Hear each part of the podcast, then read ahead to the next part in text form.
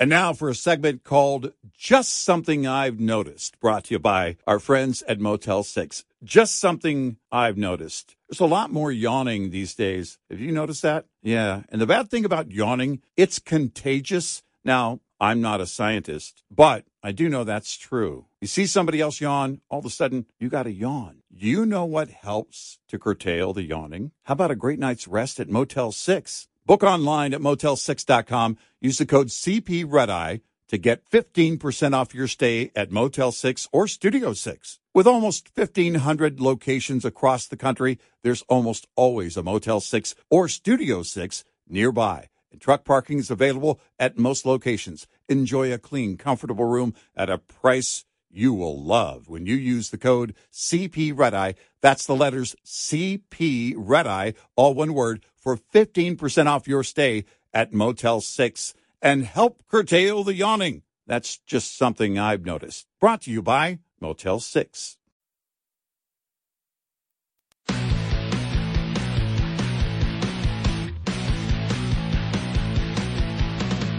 Now, it's Red Eye Radio.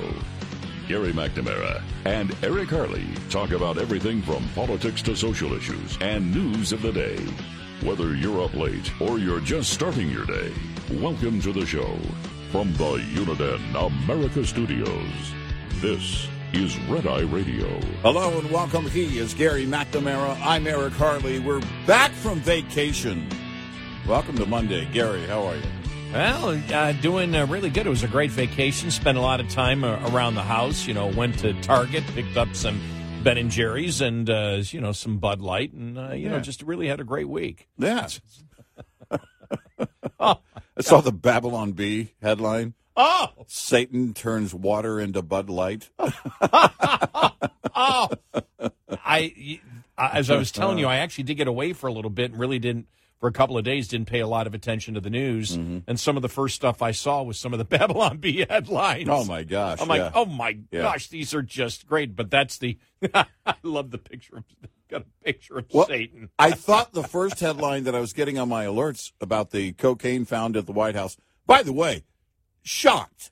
I'm just completely shocked that cocaine was found at the Biden White House, Hunter Biden's cocaine. I'm not saying it's Hunter Biden's cocaine, by the way. It's Hunter Biden's cocaine, but I'm not saying that. I love the Babylon Bee headline, White House claims cocaine belonged to the hookers. Yeah.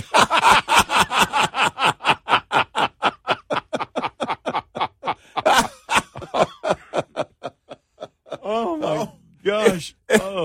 You know, we started saying, and it was a few months ago, when Hunter just seemed to be with his dad everywhere, and we thought, all right, look, they're probably getting geared up for whatever the defense is going to be, and all that. Then the indictment came down, and then we're on vacation, and they find, and I love the liberal headlines, mysterious cocaine found. It's not a mystery. It's not a mystery. For the love of garbage, man. I did like the Babylon Bee headline where it shows Rachel Maddow with her head down and her hands near her nose, but her head's like down, and it says, Rachel Maddow snorts line of coke on air to prove it's no big deal. Oh, D.C. police say they may never discover who left bag of cocaine labeled property of H. Biden at White House. I'm waiting for, and maybe someone's already put it out there, you know, the medicinal properties of cocaine. Right? You know, it used to be in Coca-Cola. You know, they used to treat people with cocaine. Uh-huh. Oh, right. My gosh. I mean, It was, I will tell you the most telling moment there, I've got the audio cut set up here, was this back and forth with Karine Jean-Pierre. Because this was really, I think a lot of people took notice of this and went, you should have just said no. Yeah. Here we go. I'm just asking again, can you just say once and for all whether or not the cocaine belonged to the Biden family? So, a couple of things there. He mentioned the Hatch Act because the question was posed to him in the using Donald Trump, and so he was trying to be very mindful. Okay, I hear you, but you're asking me a question, so I'm answering it for you. And so that's why he said the Hatch Act. So I would, you know, have you read the transcript and read the transcript fully so you can see exactly what he was trying to say. So that's number one. So we're not avoiding the question. That is not true. We've answered this question, litigated this question for the last 2 days exhaustively. You know, there has been some irresponsible. Okay, we're having problems. Let me try it again here. Reporting. About the family, and okay, that's where she got to the part. Sorry, folks, I just for some reason again, it's my computer, but she never answers the question. She never says no. No, she never answers the question. In fact, she said, you know, they weren't here Friday, Saturday, you know, Friday, Saturday, Sunday, and then it found out, well, they were there Friday, and Hunter was there, yeah, on Friday. But that wasn't the question that was asked. It's not. You know, that's like saying the bag of drugs was in the home, but they weren't there Tuesday and Wednesday. Well, it doesn't matter. Doesn't matter if they're there. Right. That wasn't the question. The question was not when was the Biden family there. The question does the cocaine belong to a member of the Biden family? Right. And the fact that she didn't say no, the fact that she filibustered with the whole Hatch Act thing. And by the way, I'm glad she brought that because that just drove me to hysterical laughing when the Hatch Act came across, when that one Biden aide came out and said, can't answer that because of the Hatch Act. Mm-hmm. Doesn't matter whether Trump brought it up. That's not a Hatch Act. That's got nothing to do with campaigning. Right. And, you know, there's no Hatch Act involved in there. And the thing is, I really wonder when a reporter's going to say, look, you're not answering our questions. You're answering, but you're not answering in relation to the question that I asked. Mm-hmm. You're addressing something else, and right. and it's a very simple yes or no, and it's, you know, honestly, it's like everything else. It should be immediate.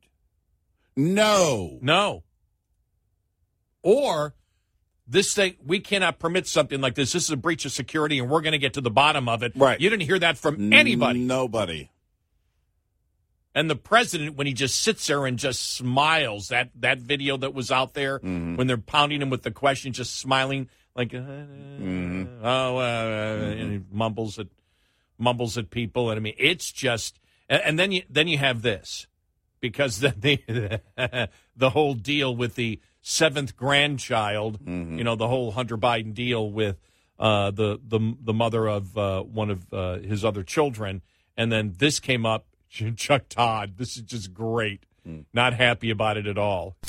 Before I close, Maureen Dowd Garrett had a pretty tough piece on Joe Biden's. It was about sort of the Biden family isn't acknowledging all of Hunter Biden's children.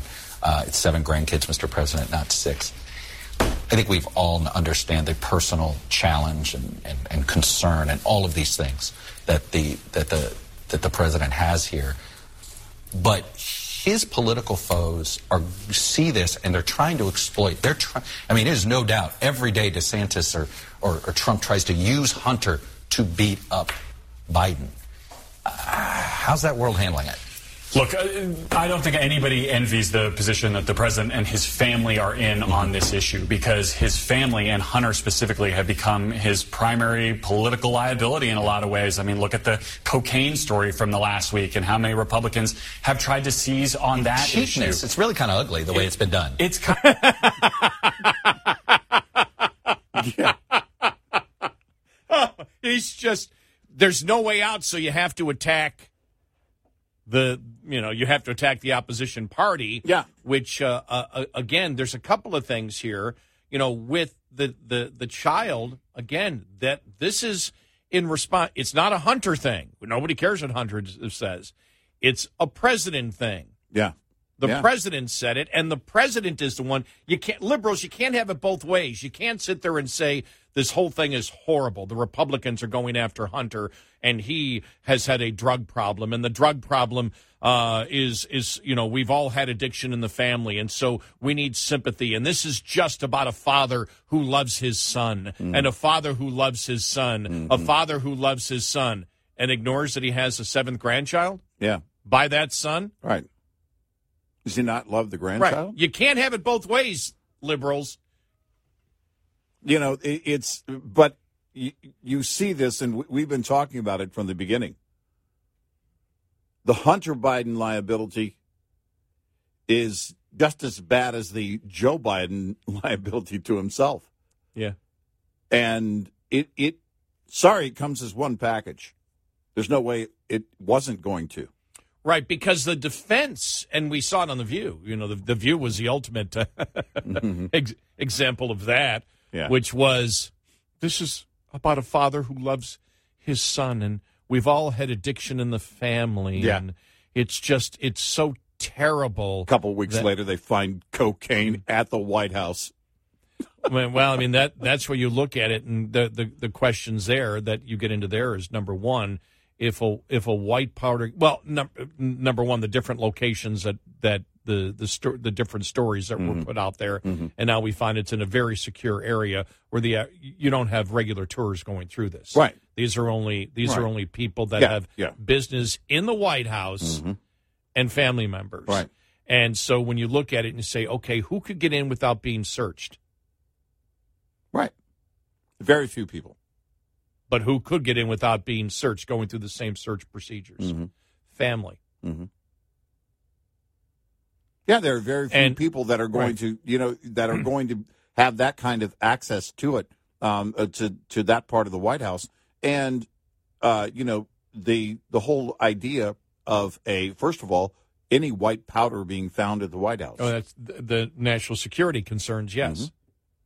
Yep. And The media just, it's mysterious. Well, it's not mysterious. Well, there's another thing, too. If they don't know who put it there, then the Secret Service, the head of the Secret Service needs to resign. Yes. That entire detail needs to change. Right. Because there's more cameras at my house, apparently, than at the White House. Right. I damn sure know who brought it into my house by now. Yeah. And they're just, they do know. They're just playing this game like it is a mystery. But when Karine Jean-Pierre is sitting there saying it's so irresponsible, what has come out? In fact, asking that question is so irresponsible because they weren't here Friday. They weren't here. You're not answering the question. But it's almost as if, and she's done this so much, she even did it when, you know, the first thing about the Hatch Act, we've explained it over and over again. No, you haven't. You know, the thing about this, too, is that this story becomes a liability whether they come out, even if they come out tomorrow and say, okay, it's Hunter's. It's a liability then. If they leave this sitting here and never answer the question, they leave it to the imagination of the American people. Oh, yeah. So there's no win here. No, there is not a win, and you know that because of the number of, I don't know, I don't think I've ever seen in my entire life, even when probably cocaine was more popular in the 70s, there were no memes back then, but the number of blow memes that I've seen, over the last, week has just been through the roof. Right. I mean, it's on social media like you can't Bleav. That's as we always stated, that stuff like that gets into popular culture. Right, right. This is the kind of stuff that people talk about, joke about, stays in circulation. It's not this kind of story. Even if they came out tomorrow, and tried to put this to rest, you can't. This story is not going to go. This is going to weigh on the entire Hunter Biden situation. And bribery and everything else. just when the left thought they had something, which was weak to begin with, like you mentioned on The View. This is a love of a father trying to take care of a son with an addiction. 2 weeks later, cocaine found at the White House. I mean, it just keeps getting worse. Right, yeah. Holy cow. I mean, it's over and over and over again. We still got a full year till their convention. I just don't know. Honestly, the left has to be looking at this going, all right, we can't afford this. We just can't afford this. We can't afford for Joe Biden to bring the entire party down. Because I'll ask the question, the same question I asked in 2020. What if he wins? Then what? Kamala Harris? Really? Because that's where we are. He's not healthy enough to finish a second term. Everybody knows that. Well, then we did get an example. I'm going to play this audio cut here. We do have this example since you mentioned her. Well, I think culture is, it is a reflection of our moment and our time, right? and present culture is the way we express how we're feeling about the moment. And we should always find times to express how we feel about the moment that is a reflection of joy, because, you know, it comes in the morning. If they found weed in the White House, we would also know whose it is. Well, I mean, the thing is, her answer was wrong. Yeah. Culture... If you talk about cultures relating to yourself, is the environment that you grow up in. Yeah, I don't know what her answer was. Right, exactly. It was, like, it was clearly wrong. You're right, right. But I just don't know what the hell it was. It's like such a simple question. Culture. Well, culture is the environment that you grow up in. It can relate to your ethnicity, religion, the neighborhood that you're in. Your parents.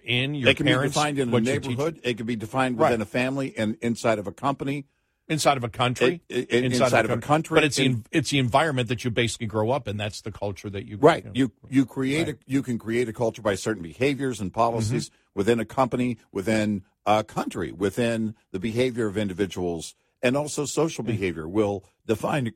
You can go on and on and on and on. And, folks, we're just getting back from vacation. I know. Well, and the interviewers there, I mean, I just love how the interviewers are, like, shaking their head like, uh-huh, like we understand what you're saying with big smiles. And it's like. Yeah, I want some of what she's smoking. I guess that's what got me with that one, when the realization. And I do this every day for a living, but still, when you take a couple days off, you're just going, oh, yeah, that's right. That's what I do for a living. But I love when people talk and don't communicate any messages between them, yet they're all smiling as if they're communicating messages between each other, and they're not. Yeah. It's just the most bizarre thing. It's weird. We got a great show ahead. 866-90 Red Eye. On a hot summer day, the last thing you want to feel is a blast of warm air when you turn on your air conditioning. A malfunctioning AC system will leave you uncomfortably shifting in your seat. Not to mention, it can affect the safety and performance of your entire vehicle and your productivity. Keep your AC system running smooth and your deliveries on schedule this summer with the following maintenance tip. Replace your cabin filters at least once a year, as dirty cabin filters are possibly the most common cause of AC system malfunction, or worse, failure. Replace your cabin filters more frequently if you operate in a dirty or humid environment. This report is brought to you by Shell Rotella. Shell Rotella, with advanced synthetic technology, is designed to help keep your rig running with more mileage and less maintenance. Lines open for your calls. 866-90 Red Eye on Red Eye Radio. And now for a segment called Just Something I've Noticed, brought to you by our friends at Motel 6. Just something I've noticed. Bargain hunting is back. I mean, bargain hunting's always been around. We always love a great deal, but man, everywhere you look, people are bargain hunting, you know. There's so many great ways to find great deals. Hey, I have a great find in your bargain hunting journey. Book online at motel6.com. Use the code CPREDEYE to get 15% off your stay at Motel 6 or Studio 6. With almost 1,500 locations across the country, there's almost always a Motel 6 or Studio 6 nearby, and truck parking is available at most locations. Enjoy a clean, comfortable room at a price that's a real bargain when you use the code CPREDEYE. That's the letters CPREDEYE, all one word, for 15% off your stay at Motel6.com. That is a bargain. That's just something I've noticed. Brought to you by Motel 6. What's up, everyone? It's Reality Steve, your number one source for all things Bachelor Nation and reality TV. Every day, I'm giving you the behind-the-scenes juice and your info on all your Bachelor Nation stories, and also interviewing some of your favorite reality stars. My name has been synonymous with spoilers, but I'm so much more than that. Give me a listen. The Reality Steve Podcast, part of the Bleav Network. Just search BLEAV on YouTube or wherever you listen.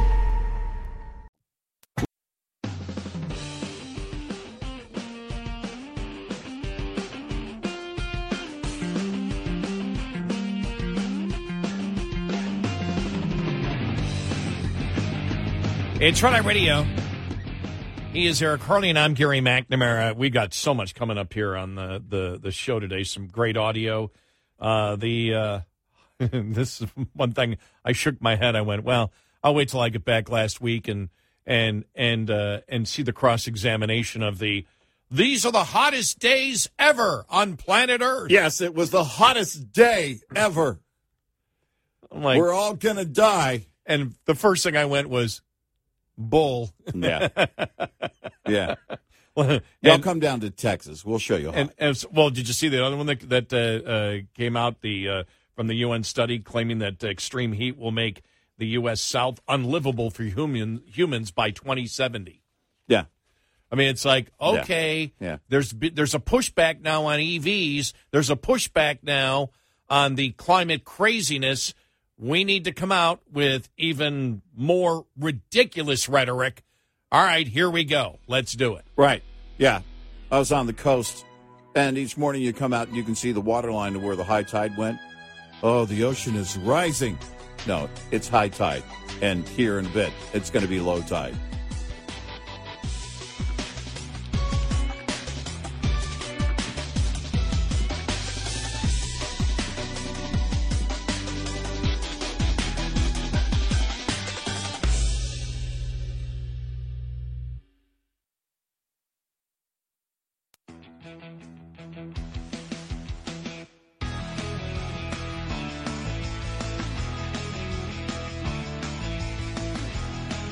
Red Eye Radio, from the Uniden America Studios, 1-866-907-3339.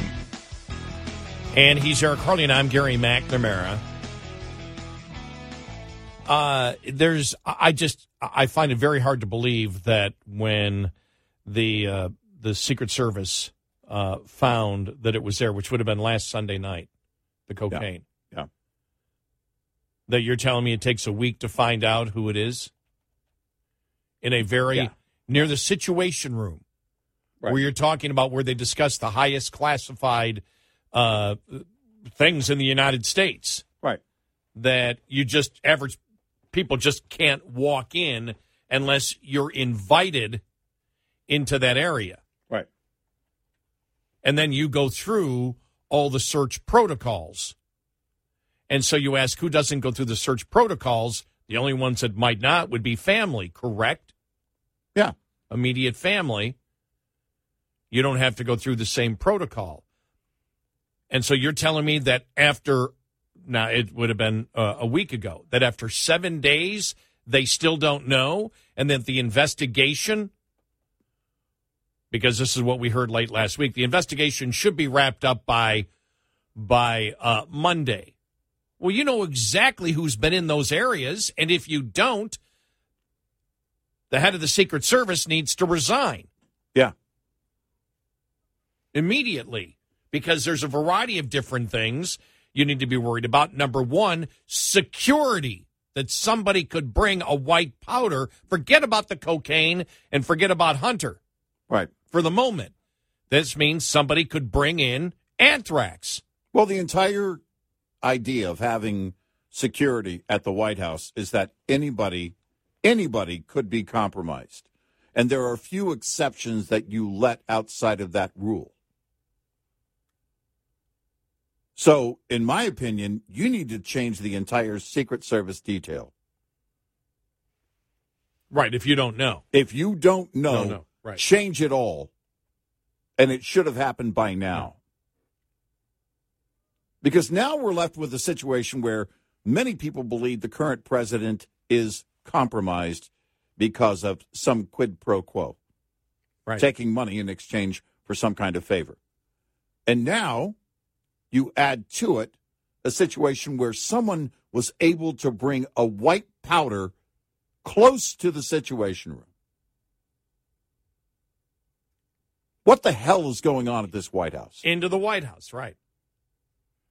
And so then you look at it like any investigator would. Yep. And there's none of this is irresponsible at all. No. And I said irresponsible because that's what Karine Jean-Pierre said. Yeah.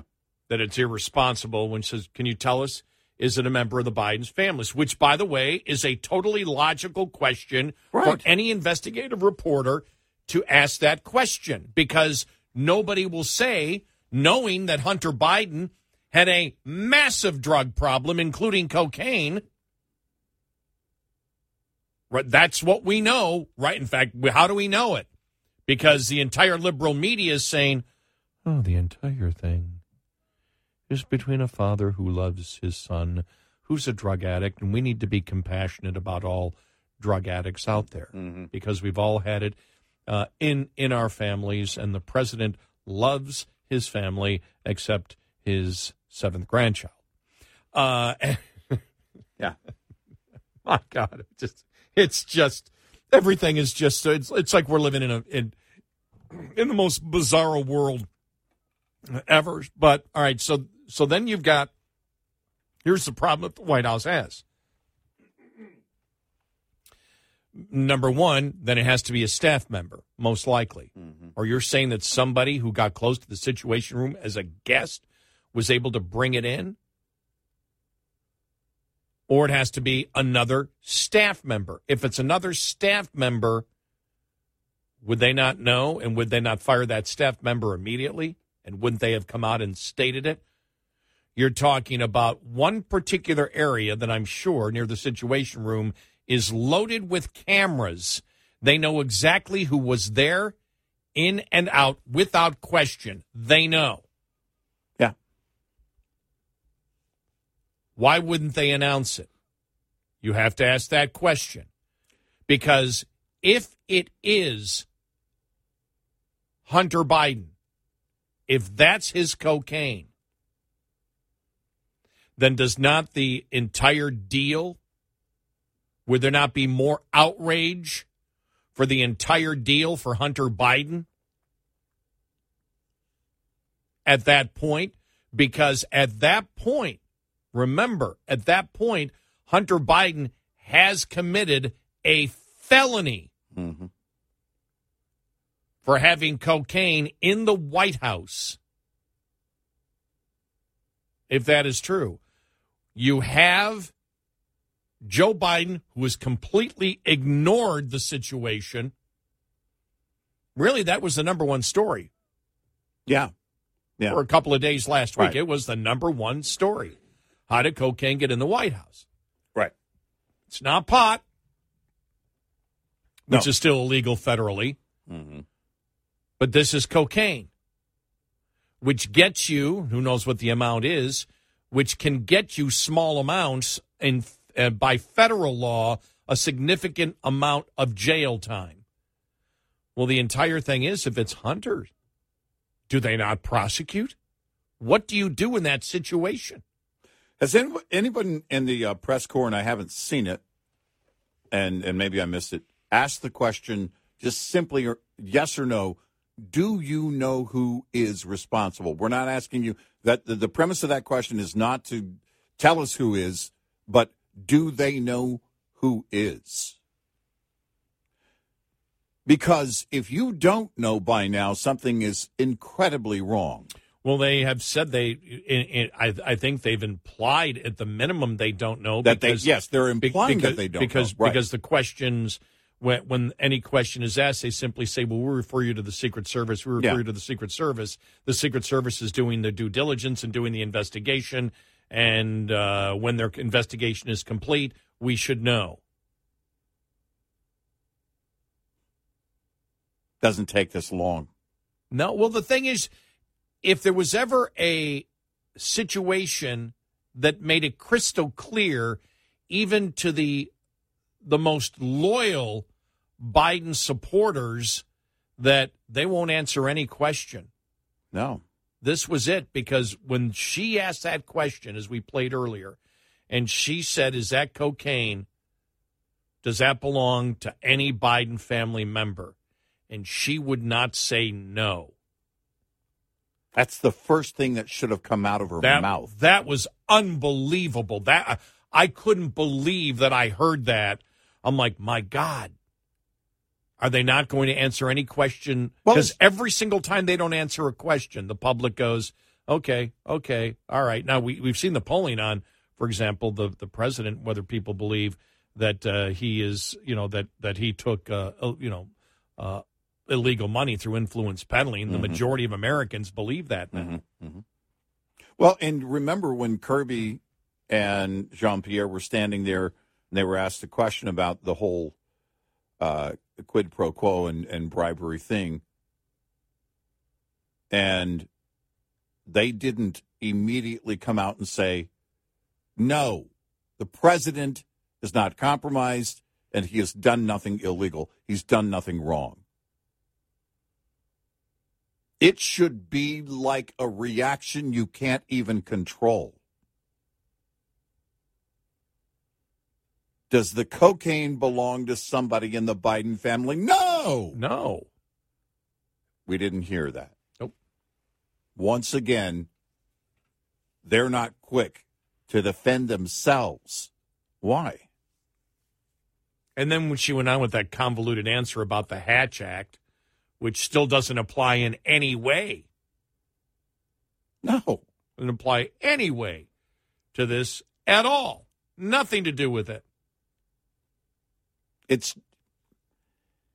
And then go on to say they weren't there Friday, weren't there Saturday, weren't there Sunday. Right. It's like they were there Friday. They were there Friday late. And then and so then she gets caught in another lie, Karine Jean-Pierre, and she was accused, you're lying. Right. They were there on Friday. Right. But that's not even the question, because the question is, was it left there Thursday? Was it left there Wednesday? Has it been sitting there for a couple of weeks? Right. Do we know that the Secret Service went into that little cubby hole or whatever it was to check that out? Right.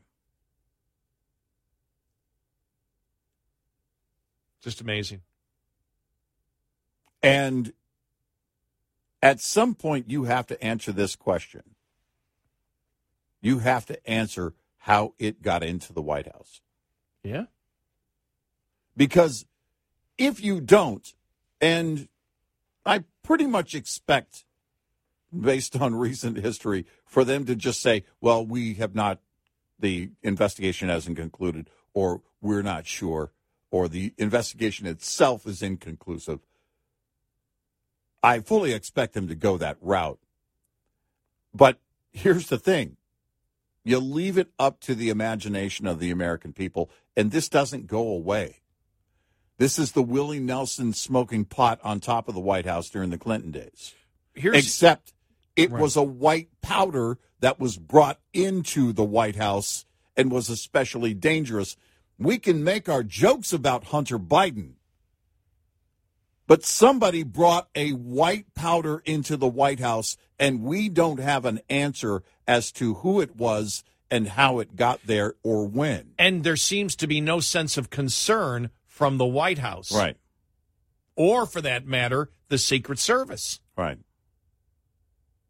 Because you would think, okay, We've cleared the, you know, the family's cleared. They're not involved in this. Yes. You know, we need to, we need to, by the time they came out with that, I don't remember the timeline of it because I was on vacation, mm-hmm. but a couple hours later, they should have said, we have the situation, the person that was involved in it has been fired and will be prosecuted. Right, right. We have found the person responsible. Right. It is not a family member, to be clear. Right. That's what you want. But to let it go a whole week, what you're telling the United States is, and the world, there was a security breach at the White House, and we haven't found it. We haven't found it yet. Something this simple. It's like, oh, my God, is anything secure in the United States? Right. If you say it's Hunter, then you know, okay, you know, he brought it in with the first family bringing anthrax. Well, then you've got to, you know, you've got that situation solved at that point. Right. But then you got a felony and a huge felony count against Hunter Biden. Right. You can't create a false fall guy and say it was an employee, because that we fired the employee, and if they fire a real employee, the first thing that real employee does is say, "You're not going to make me the fall guy. Yeah, you're not firing me for this. I'm not taking a fall for him." 866-90 Red Eye. Get in touch with Red Eye Radio, toll free at 866-90 Red Eye. Afford Anything talks about how to avoid common pitfalls, how to refine your mental models, and how to think about how to think. Paula, while certainly you can mess up on $1 million a year, it is far less likely than it is on $30,000 a year. Right. I would meet wonderful people that were struggling with a budget that was super tight. It was 100%. You need to make more money. Make smarter choices and build a better life. Afford Anything, wherever you listen.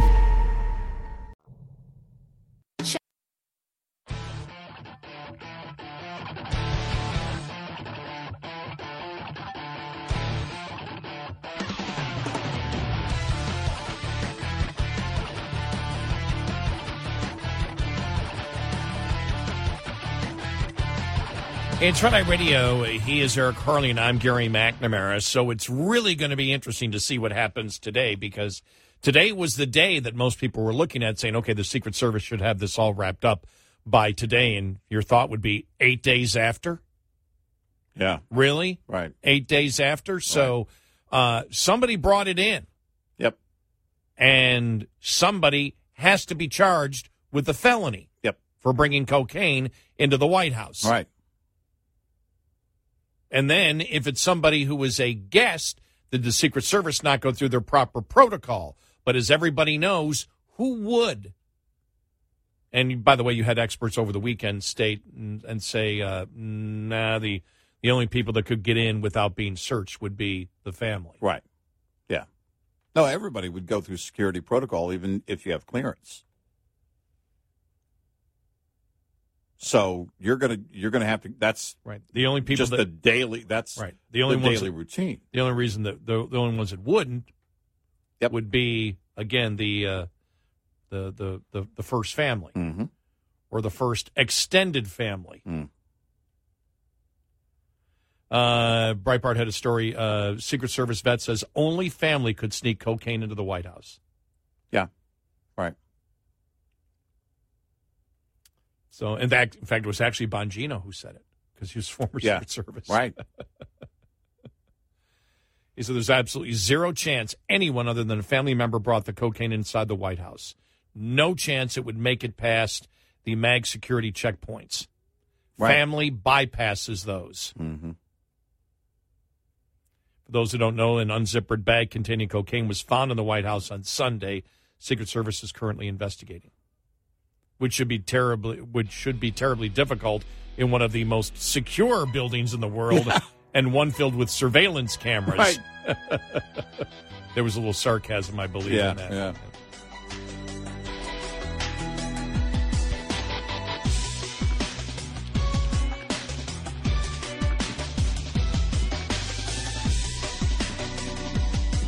Top of the Hour News is brought to you by House Products. Visit houseproducts.com. This is Red Eye Radio on Westwood One.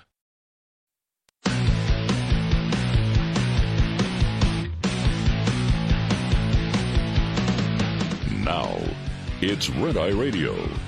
Gary McNamara and Eric Harley talk about everything from politics to social issues and news of the day. Whether you're up late or you're just starting your day, welcome to the show. From the Uniden America Studios, this is Red Eye Radio. All across America and around the world, we are Red Eye Radio. Good morning. Thank you for being here this morning. Download our Red Eye Radio app today. Listen when and where you want if you can't listen live overnight. All right. I love this headline. Native American tribe demands Ben and Jerry's return its land after 4th of July message. Yeah. Oh. These people have any type of self-awareness at all. No, they don't. Seriously. I mean, it's no, they don't. And it was interesting watching some of the headlines fly by. Make Ben and Jerry's Bud Light again. And, you know, the thing is that we've had these discussions before. And it's really nothing new from the hippies making ice cream.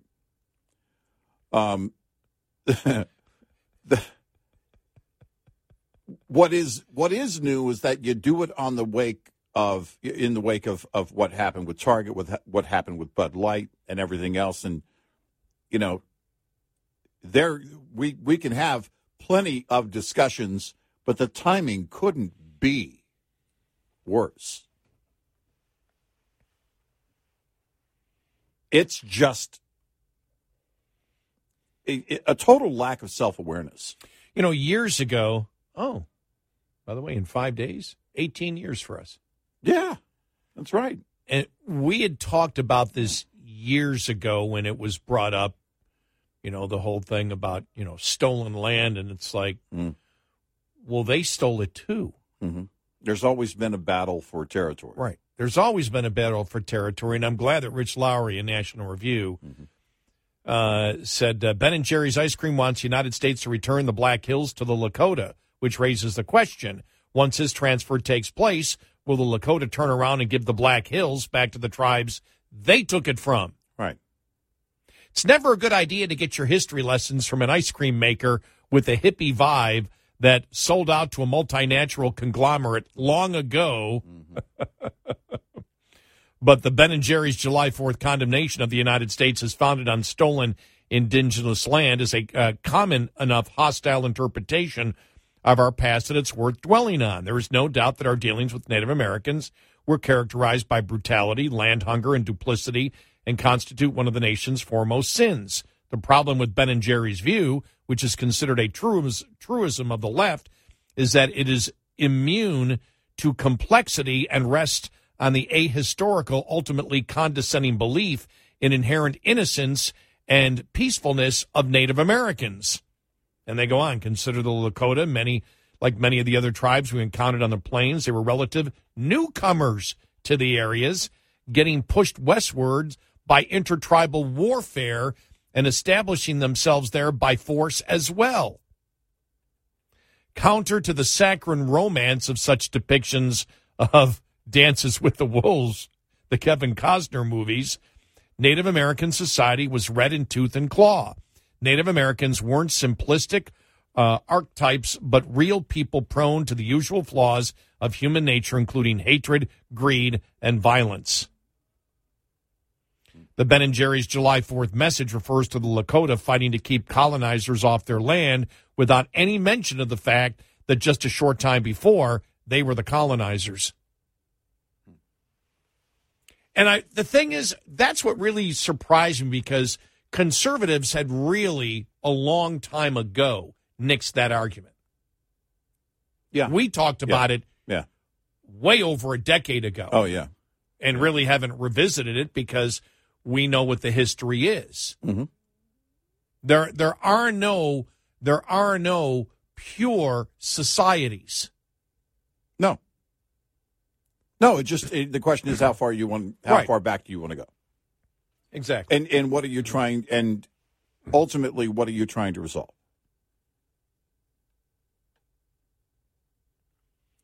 And so there's where you get to, and so when I saw that Ben and Jerry's came out with that, I went, really? Right. You're just, I guess you got nothing to do, so you're just going to recycle. I guess.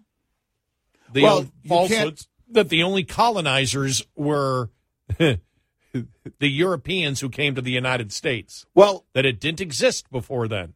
You just can't, in today's world, as a liberal, allow people to celebrate anything that includes the American flag. How dare you? We must make the American flag offensive. Any celebration of America must be deemed offensive. Ultimately, because if you want to get to the very foundation of eroding the Constitution as they've been doing over and over and over again, you have to make the word America, the image of the American flag, you have to make it something horrible in everybody's mind. You have to make it offensive to the point that years down the road, oh, I can't even Bleav we had such a holiday in this case. And that's exactly their attempt.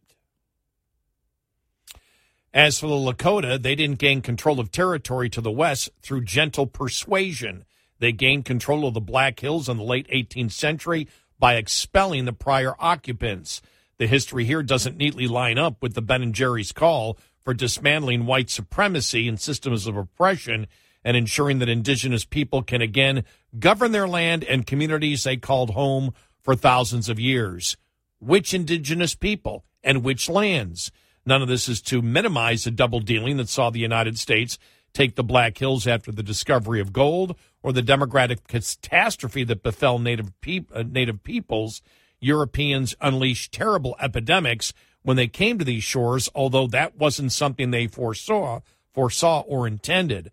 The potted version of the nation's history, favored by the likes of Ben and Jerry's, is meant to delegitimize the United States as such. Not only does it make the country's expansion a tale of unadulterated malevolence, but it also can't accommodate the reality of Native American peoples who practiced self-interested, ever-shifting diplomacy with one another and Europeans, and who constantly warred with one another and Europeans for land and hunting grounds, for honor and vengeance, and for captives to add to their numbers. Suffice it to say that, no matter what their latter-day champions might wish, these people were not politically correct. So there you go. And it was amazing that it's like, really? You're coming back with that? It's almost as if there's no intellectual growth. Mm-hmm. It's like, oh, we've done this. Okay, let's rehash the same thing that we brought up, the same BS we brought up, 15 years ago. Let's bring it up again. It's already been debunked, but we'll use it again because we've got nothing else. And, hey, we're just lazy. Right. We really don't want to get into debating the issues. We just want to make accusations, that are false. And we'll get to that. We'll get to more of that, too. Think about this because it was really interesting, the affirmative action ruling. And you look at the two people that brought up false facts, the two justices that brought up false facts in a couple of the rulings here in the last week after we went on vacation. They brought up falsehoods, things that didn't matter to make their legal point, and they were both the ones that claimed that they were recipients of affirmative action. Yeah. Not really a good call. Right. You sort of make the critics' points of affirmative action. Right. But we'll get to that coming up in a little bit. And the whole college loan thing. Did you see that even the college loan was the closest when it came to the polling? Hmm. But it was still a plurality against it. Mm-hmm. Yeah, and it's interesting that the response immediately from the administration was exactly what we said it would be. They're going to have a secondary response, and it's going to be a plan that they already had in place. They knew it was going to fail in the court. They knew they couldn't do this. Right. They said it. Biden said it at one time, and the former Speaker of the House, Nancy Pelosi, said it. We don't have the authority. Or the president doesn't have the authority. It was really interesting because that issue. I saw the left, was it the whole ruling on from the federal judge on mm-hmm. the censorship mm-hmm. and the whole thing of, government, because this is really a new thing. It hasn't happened. Government using private corporations to do their own censoring. Right. To do government censoring through, right. because we've never had things like Twitter. We've never had things like Facebook or not. And the judge brought up the very serious, First Amendment situations, and you had Jonathan Capehart. Did you see that? Mm. Biden tech censorship efforts responsible, and the court ruling against him from the fever swamps. Mm. That's the Washington Post associate editor Jonathan Capehart defended the Biden administration's social media censorship. I mean, look, we're rehashing everything again. Like, censorship is good.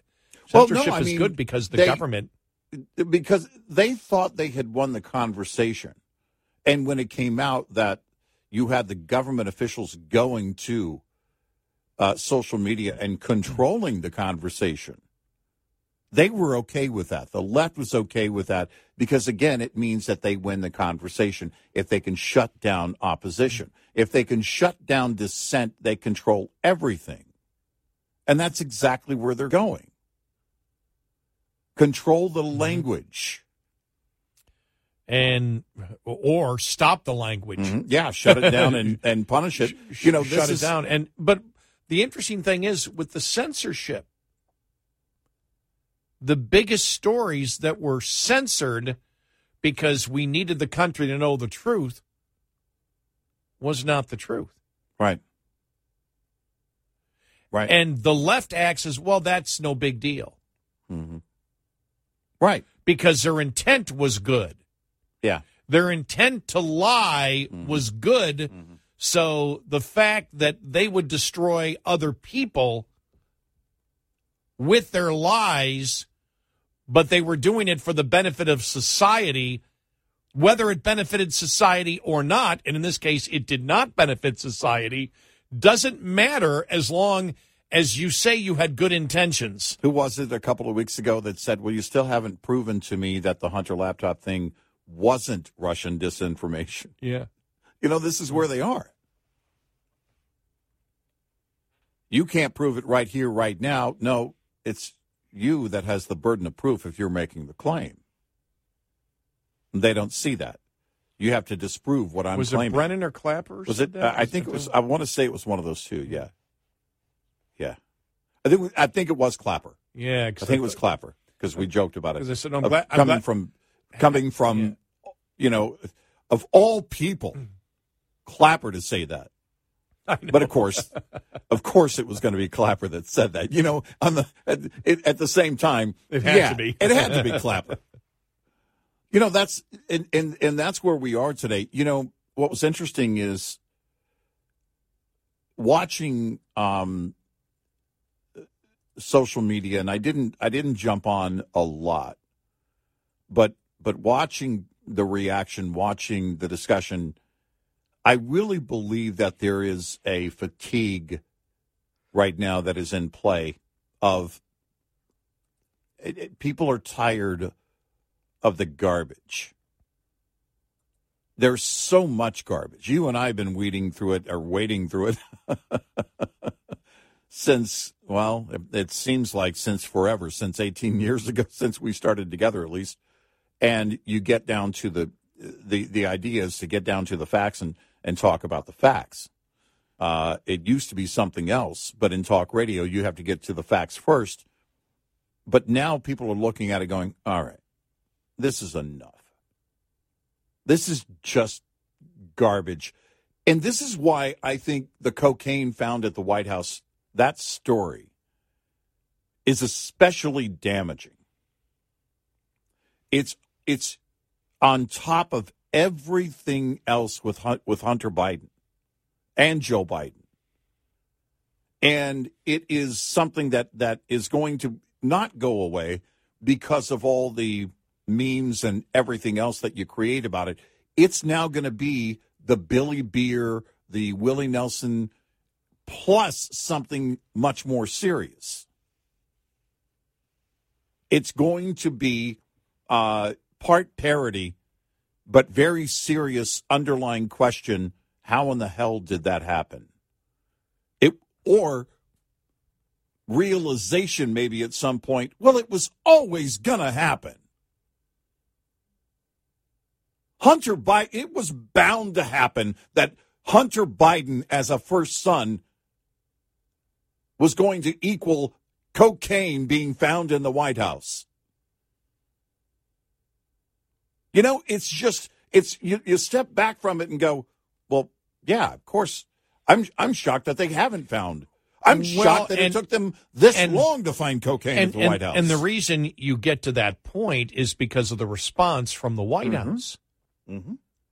We want a simple question: was cocaine, from a member of the Biden family? Well, they weren't here last week. It's irresponsible to ask that. No, it's not. No, because the only person that we know that was a massive, out of control drug addict is Hunter Biden. Right. So any investigator would look and say, all right, who can get through there without being searched? This is basic police investigation 101. Right. Oh, the family can. Well, do we have anybody who we know to be a massive, out-of-control drug addict for years? Him. Okay, we have to consider him as a person of interest. No, it's irresponsible because a father loves a son. Yeah. How dare you? What? Yeah. Seriously. 866-90 Red Eye. Surviving and thriving as an owner-operator has just as much to do with managing costs as it does with generating revenue. Understanding basic principles of operating costs can save you thousands of dollars a year. Costs are not the same each month. If 9,600 miles are driven one month and 10,000 miles the next, two different sets of costs apply for each month. For example, if your tractor payment is $1,850 per month and you drive 9,600 miles in the month, your tractor payment is costing you 19.3 cents per mile. Drive 10,000 miles, though, and that same payment will cost you 18.5 cents per mile. This is one of your major fixed costs while paying off a truck loan. The difference in this example is only a fraction of a cent, which may seem like small change, but it ultimately amounts to $960 more annually on the bottom line. Because though fixed costs do not go down over time, you can reduce your cost per mile with more paid miles. Owner-Operator Business 101 is provided by Shell Rotella with advanced synthetic technology. For more information, go to overdriveonline.com to the Overdrive's Partners in Business section of the website for more detail on Business 101 and many other topics. We'll be right back with more Red Eye Radio with Eric Harley and Gary McNamara.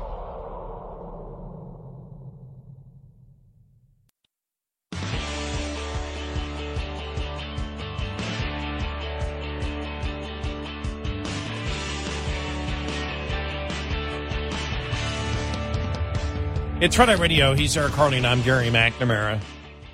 I'm telling you, there's so much to talk about. But I was just thinking that the first thing I thought on Friday when I saw Karine Jean-Pierre not be able to answer the question, does the cocaine belong to one of the Biden family members? Mm-hmm. And she couldn't answer the question. She didn't say no. I went, whoa. Now, this is a couple of days after this story's been around. Yeah. Right. Which means, how do you get to that point of not being able to say no? Right. Well, it means that the Bidens, you would think, asked Hunter, "Is it yours?" And he said no. So the reason that they didn't come out and say, "Well, no, it's not his," is they don't Bleav him. Yeah, and you have to form a narrative because everybody on the inside knows that the family members are the only ones that aren't going to be searched. The media already knows that, right, that only a family member could bring it in unless there is a massive hole in security protocol.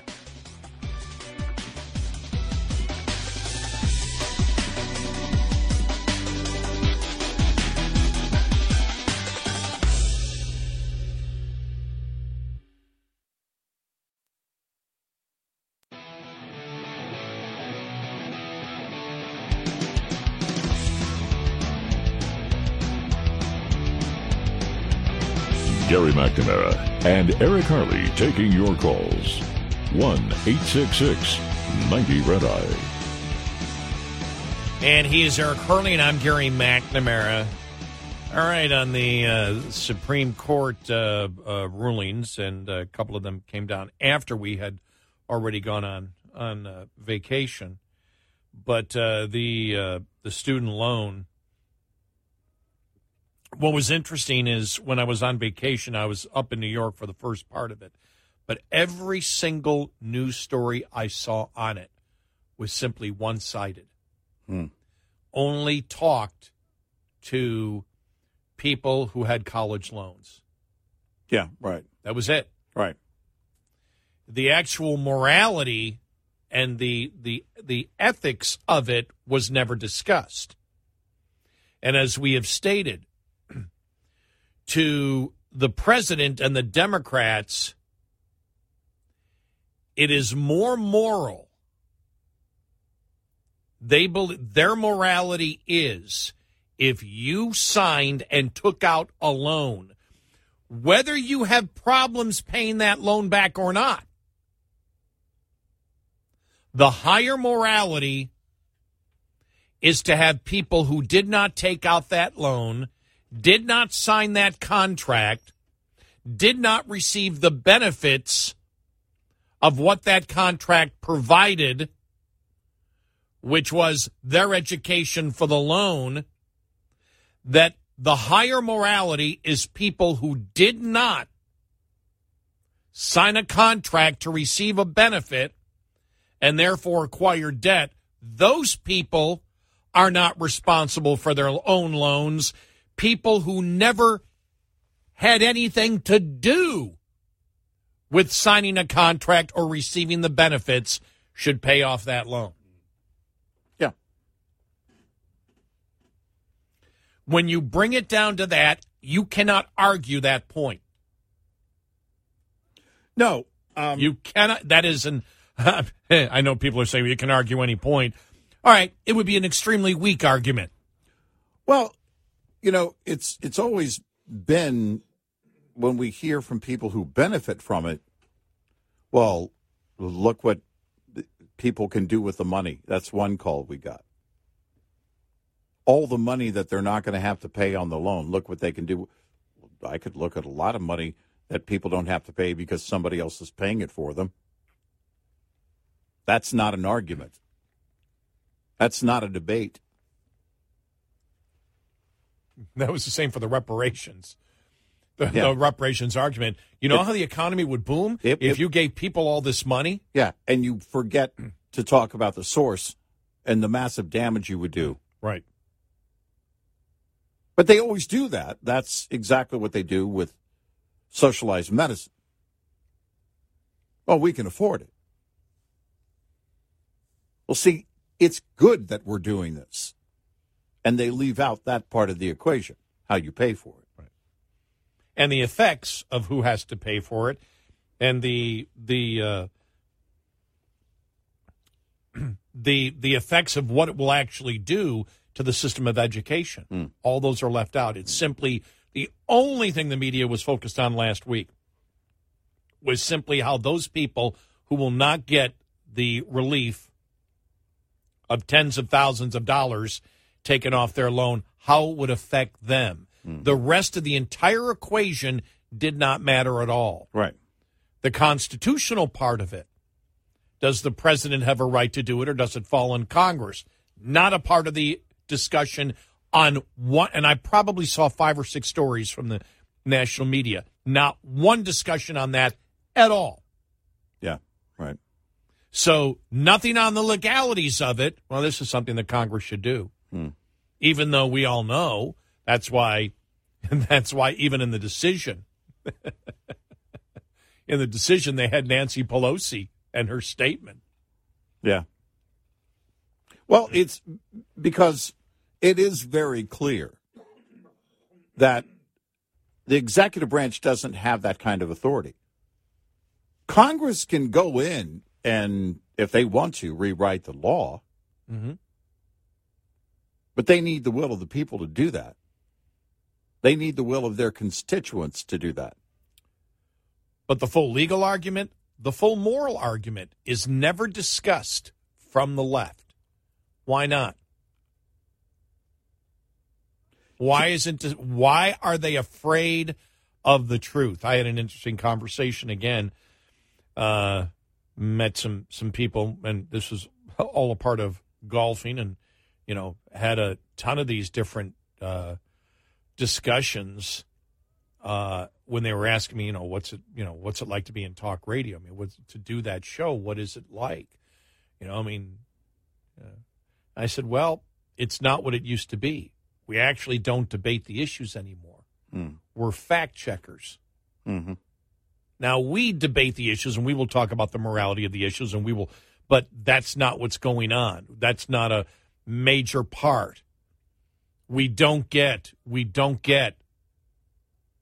I would say, hardly any response back talking about the substance of anything that we talk about. Would you agree with that? Yeah. For the most part? Right. Yeah, we really don't. And I'm talking about 90. If you take 99 out of 100 responses that we get that are negative, they're not talking about what we talked about. Mm. They've either deflected to a different argument or they say something that we've never said. Right, Very rarely do you get anyone on the left that's willing to actually debate the substance of the issues, because they don't even want to talk about the substance of the issue because they know they can't. And we see it across the board on every single issue, mm-hmm. as we've talked about before. Mm-hmm. And when the issue there for the college loans was still the same thing, even though that was the closest. Even affirmative action had... and that really bothered the left last week when they found out that on every single issue, the majority or plurality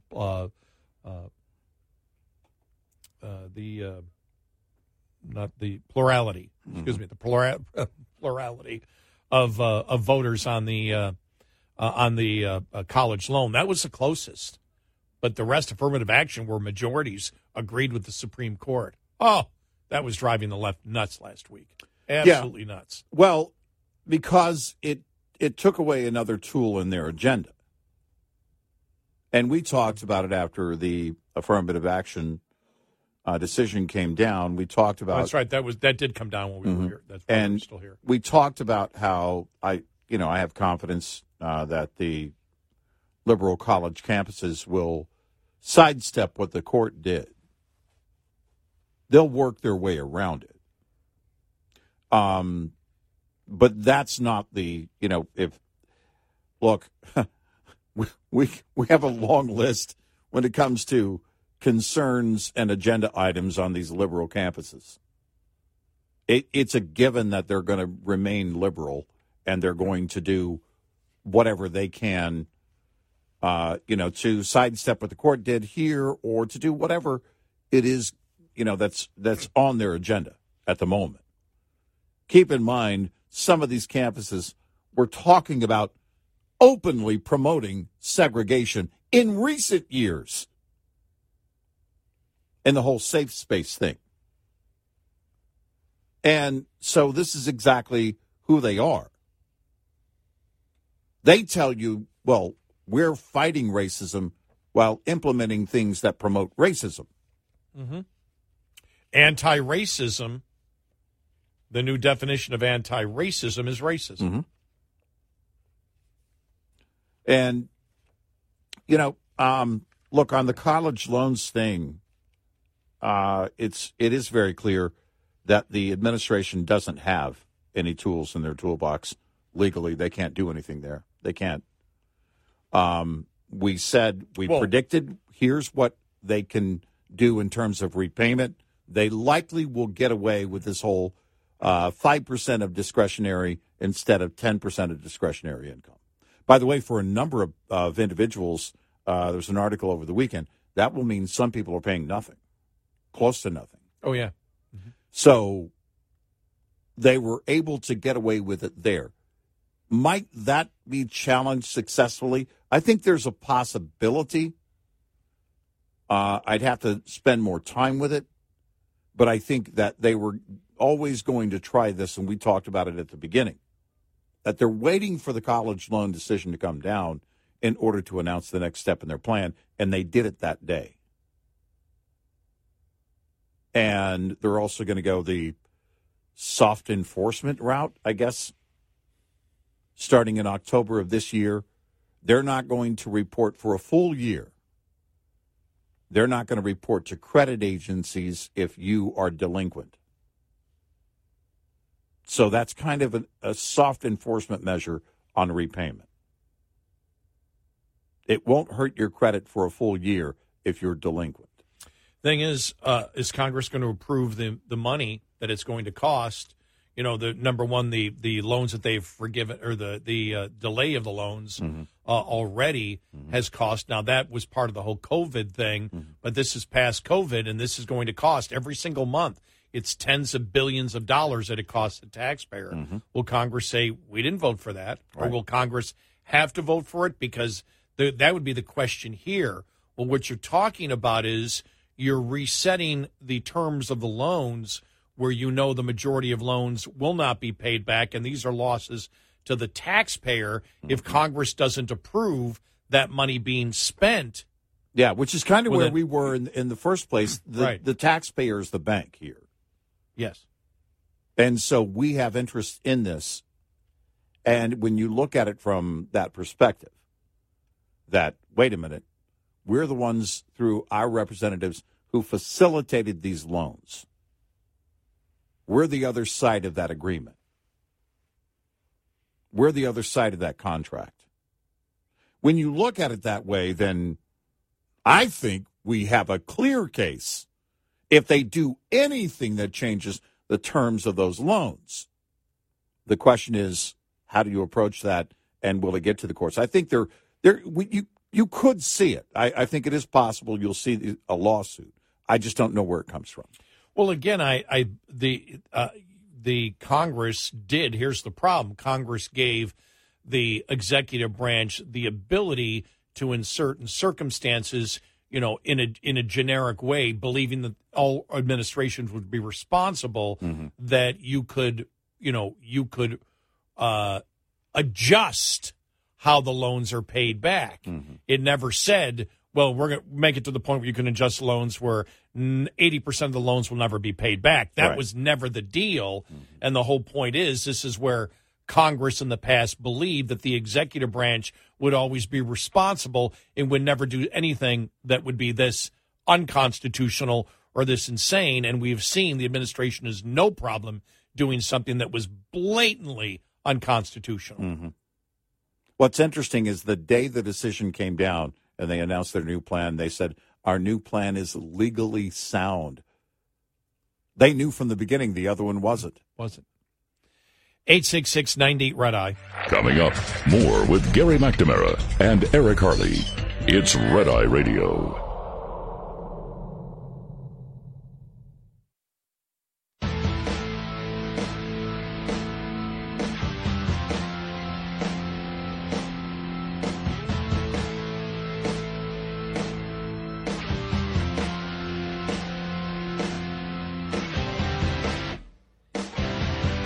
It's Red Eye Radio. He is Eric Harley, and I'm Gary McNamara. And you saw in the affirmative action ruling, I mean, both Jackson with her complete falsehood about double the number of black babies survive if treated by black doctors. You saw that one. Yeah, that was completely wrong. Made up. Even the one legal group that gave her that information stated that was inaccurate. And then what did Sotomayor come up with? There were a couple of things that I know that National Review brought up, but Sotomayor brought up the whole thing on Matthew Shepard. That was the death of Matthew Shepard. And this was in long dissent written for Creative versus Atlantis, that would be the website right creator case. And she said that she wrote that the murder of Matthew Shepard, who was targeted by two men, tortured, tied to a fence, and she totally left out the discussion and also what was going on in later years. It was written about. This could have been a meth deal that went wrong, a drug deal that went wrong. Oh, and also the Pulse nightclub. Yeah, and the Pulse nightclub comments right. When, again, the motive for the shooter she put into one corner, and that's been dispelled as well. There was nothing ever, you know, but if you're going to be that way, certainly you're going to be that way openly in your opinion as a liberal justice. I really wasn't surprised by either. This is Red Eye Radio on Westwood One.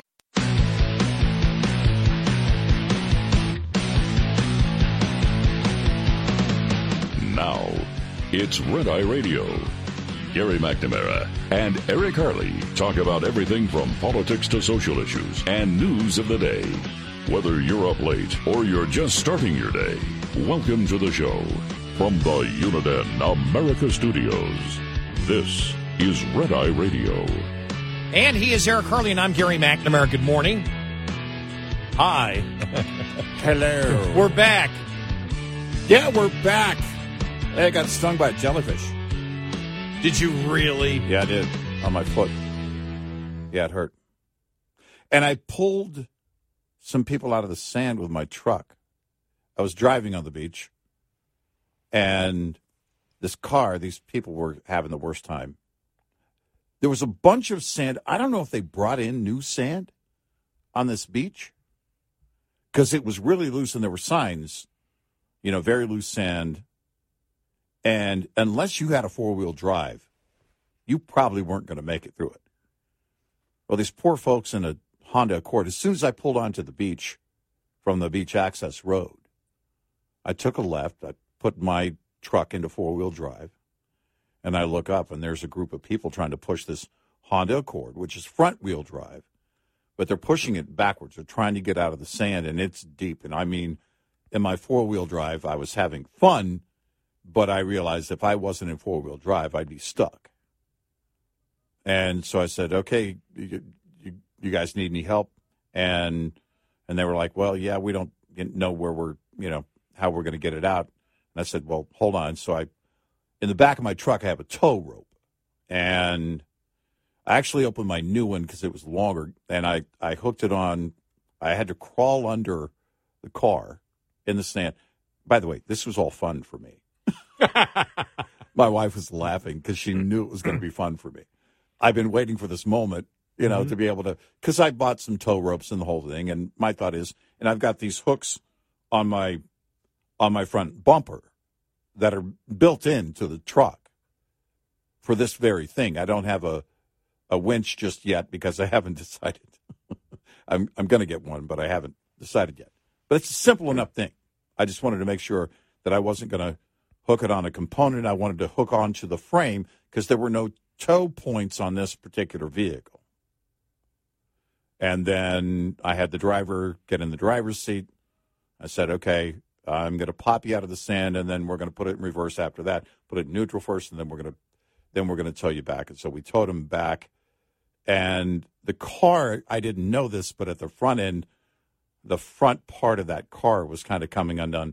But apparently the owner told me that had been going on for a while. It wasn't a result of them getting stuck. Mm-hmm. But it was an eventful day. And then these kids were driving in a golf cart later. And I was sitting there, you know, the pain was pretty intense on the jellyfish thing. Oh. Right? So after pulling the car out and those folks got on their way, it was very good. By the way, plenty of other people helping them push as I was pulling with my truck and the whole thing. So it was a group effort. And then went swimming, and I felt something brush across the top of my foot.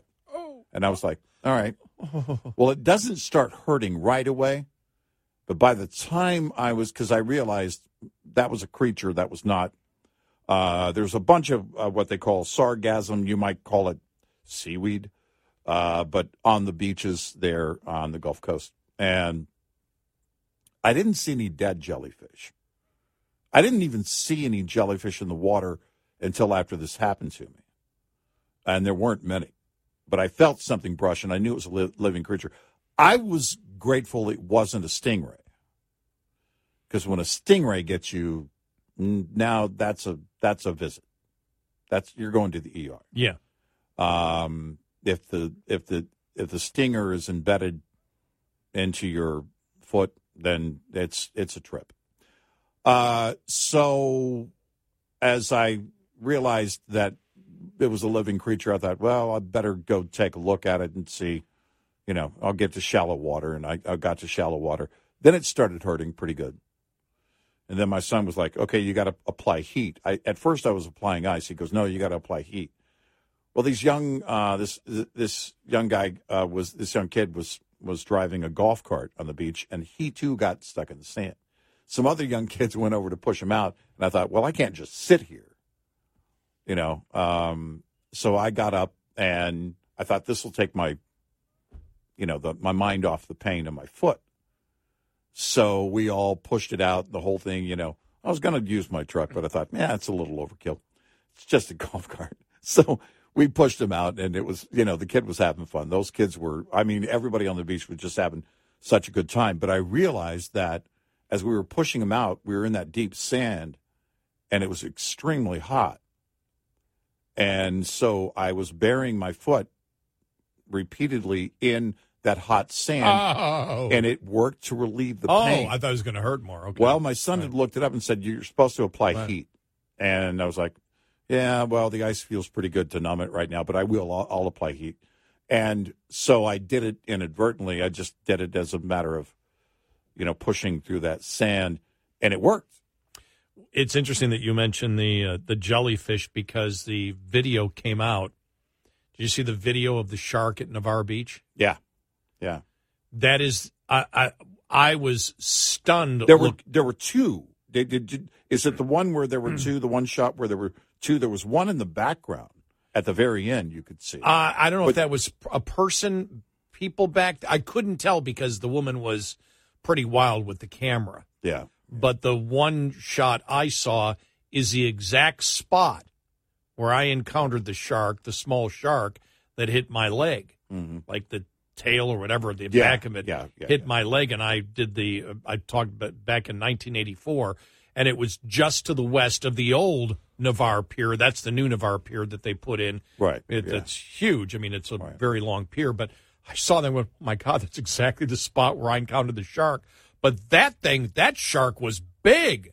No, it was huge. It was huge. And it seemed as if it had no interest in hunting any human, because it was pretty close to people and was just wandering through. You could tell, probably because there was no mistaking for, you know, people were in regular bathing suits and, you know, and water looked like it was. They're colorful. You know, it's when you start dressing up like a seal. A seal, yeah, exactly. You know, and you go diving.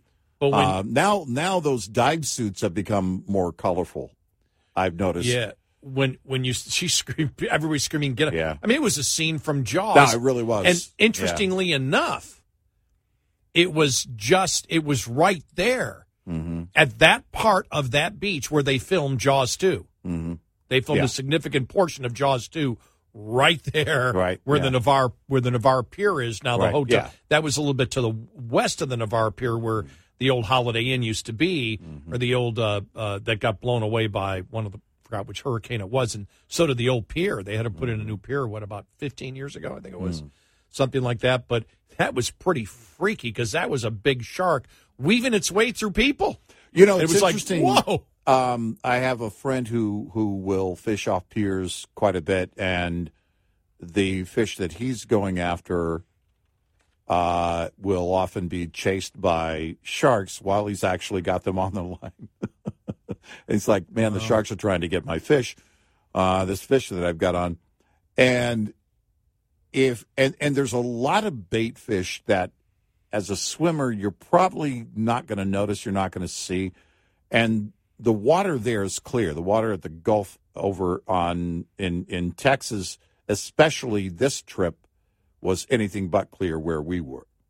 There was a TikTok video, apparently, of the Galveston water. We were not at Galveston Island, but we were close to Galveston. And the water, as the tide comes in, it is a, I mean, it's stirring up a lot of sand. And so it's not mm-hmm. clear at times. And so but when it is clearer, this was the year that was really much different. And I'm not sure what was going on with the tide, but there was something much different going on. We had tar on the beach, which I haven't seen on our beach ever yet, actually, to this point. And so there were different things going on, but in years past, if you look for them, you can see the bait fish. Mm-hmm. We were at this beach, this is years ago, and my niece and her husband and I were swimming way out past the sandbar. And then all of a sudden, a group of what I think was whiting, which would be a bait fish. They're also good eating. But they were zigzagging. They zigzagged in front of me in a very quick fashion, which means they're being chased by something much larger. Something much larger then passed in front of me. I didn't say anything to my niece. She was close to me. Her husband had swum out to the next sandbar. I said, Steve, Stacy, let's go back in. And we're getting a little too far out from my comfort. So we did. And I didn't tell them until we got back on mm-hmm. shore what I had seen. But you will see that. I had reached down one time and touched a shark. It was probably about 4 feet long based on the size of the dorsal that I touched and the sight of it. And you know a shark when you touch it. I mean, it's very different than any other fish if you've ever mm-hmm. touched one. And so then what was weird was it didn't swim away as fast as you would think. Like a ray. Unless you step on a ray, it's going to move pretty quickly. But if you know, normally if you bump into any other fish, it's going to move along. And this one didn't move along very quickly. It was, I don't know what it was doing, but I reached down actually to wash some sand off of my hand and touched it. And it was very clearly a shark. Yeah, I got hit just by the fin mm-hmm. of a small shark mm-hmm. when I used to spend hours out there body surfing. Mm-hmm. Whenever there was a tropical storm in the Gulf, yeah, was much better than surfing. Right, you become the surfboard, and so right. you can catch a good 5 or 6 foot wave, and it takes you quite a bit. And mm-hmm. you can also get hurt very yeah. easily yeah. trying to be the surfboard too. But that's when I got, and I don't think I was. I don't. If I went to the beach now, I don't know if I'd go in the water. I'd go in maybe up to my waist, whatever. But I'm not going as far out as I was back then, trying to bob up and down, trying to catch a wave. We go out pretty deep. I go out. Yeah. I'll go out yeah. chin deep. You kind of have to know, where you're at, how far you are, where the sandbars are. But yeah, we go in. What's interesting is my granddaughters are not shy at all about getting in the water. If I were to let them, they'd go out as far as they could go. I saw one guy that was doing some surf fishing, and I was watching him from the deck of the house we were in. And he was out on the other side of the beach. There's a fishing area, but it's notorious for riptides. And I was watching him and two other people. The other two were about waist deep. He went out further, and he was above chin deep. And he had his line in, and I thought, well, does he have something on? It didn't appear that he had a fish on. And I just sat there and watched him. I thought, this doesn't look great. It was in the evening, and I thought, man, that's really risky on that side of the beach where, again, a riptide can happen. In fact, not far from the house the area we stay in, there is a very clear sign that will tell you, do not enter the water, because there are most often riptides in that area. And I drove on that beach, and the signs are all over. They're posted all over. Do not enter the water. They've had, according to one source, 9 drownings, I think they said, since 2015. Well, you know, they talked about the drownings out in the Panhandle near Destin, and said they were not flagged.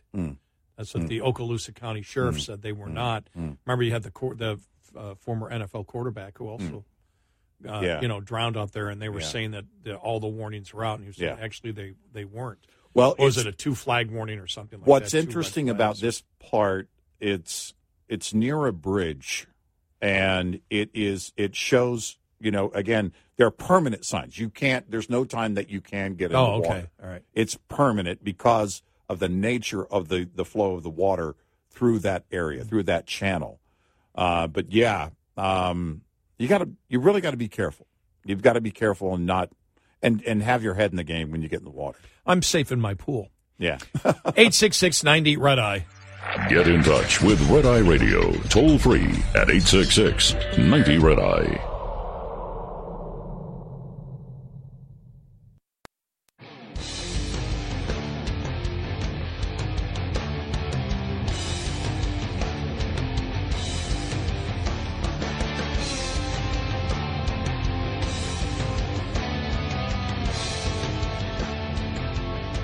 It's Red Eye Radio. He is Eric Carlino. I'm Gary McNamara. Excuse me. Coming up on the show, following the bottom of the hour, the hottest days ever. I mean, the hysteria is now coming out from the climate change people again last week. And the other one, southern states may not be... may not be able to, I'm paraphrasing here, will be less inhabitable for human beings because of the heat by 2070. Just as a footnote, 78 degrees was our high on Thursday because we had cloud cover.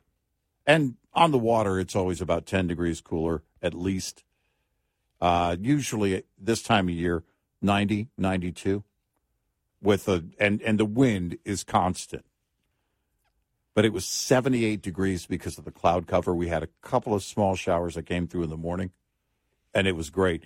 And we said, we'll never get this again in July on the beach, 78 degrees. That was awesome. And that was, 1 or 2 days after the hottest day ever. Well, and that has already been challenged, of course. About hottest day ever, going back 125,000 years. Yeah. Like, no, they can't make that comparison. We'll get into some of the specifics on that one. And then also it won't be, humans will not be able to habitate the southern states by 2017. Hey, is Washington, are you using the gondolas yet? Yeah. No, they're not. No, and everybody in the South gets it. We get it. Now, you're going to need some air conditioning, but we already know. It's hot in the South. That's nothing new. In the summertime. Uh-huh. It's just stupidity. By the way, is the wind supposed to blow later on this week? Oh, that's one thing I did see when I was up in New York. Texas is saved by the wind power. Uh-huh, right. It's right. Really? That's what you're going to use? If it wasn't for the wind blowing, Texas would have been short on power. If it wasn't for the windmills. Yeah, no. Which means if there was no wind, we would have been in trouble. Exactly. They're trying to spin that into a positive. Right. No, admitting what's wrong with the system. They're admitting that on days where there's no wind, there's a problem. There would have been a problem. I'm wondering by the end of the week, we're supposed to be back up to 100 again. Is the wind supposed to blow? That's what you're hoping for. You're hoping for winds of, 10, 15, 20 miles an hour because then you have enough wind power. If the wind doesn't blow and it's that hot, you've got trouble. Yeah, exactly. Well, that means there's no problem because the wind blew. Right. And then when it doesn't, well, it's not the wind's fault.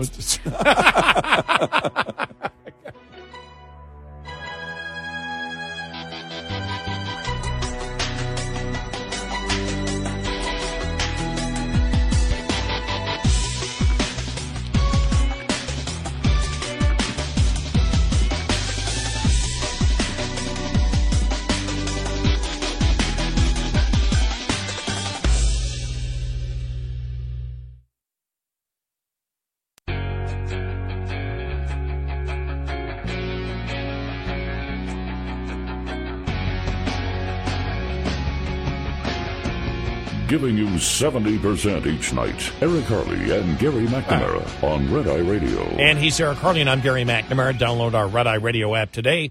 Listen when and where you want. If you can't listen live overnight to one of our great radio stations. We were on vacation last week and I heard, hottest days ever. I went, oh, come on. Yeah.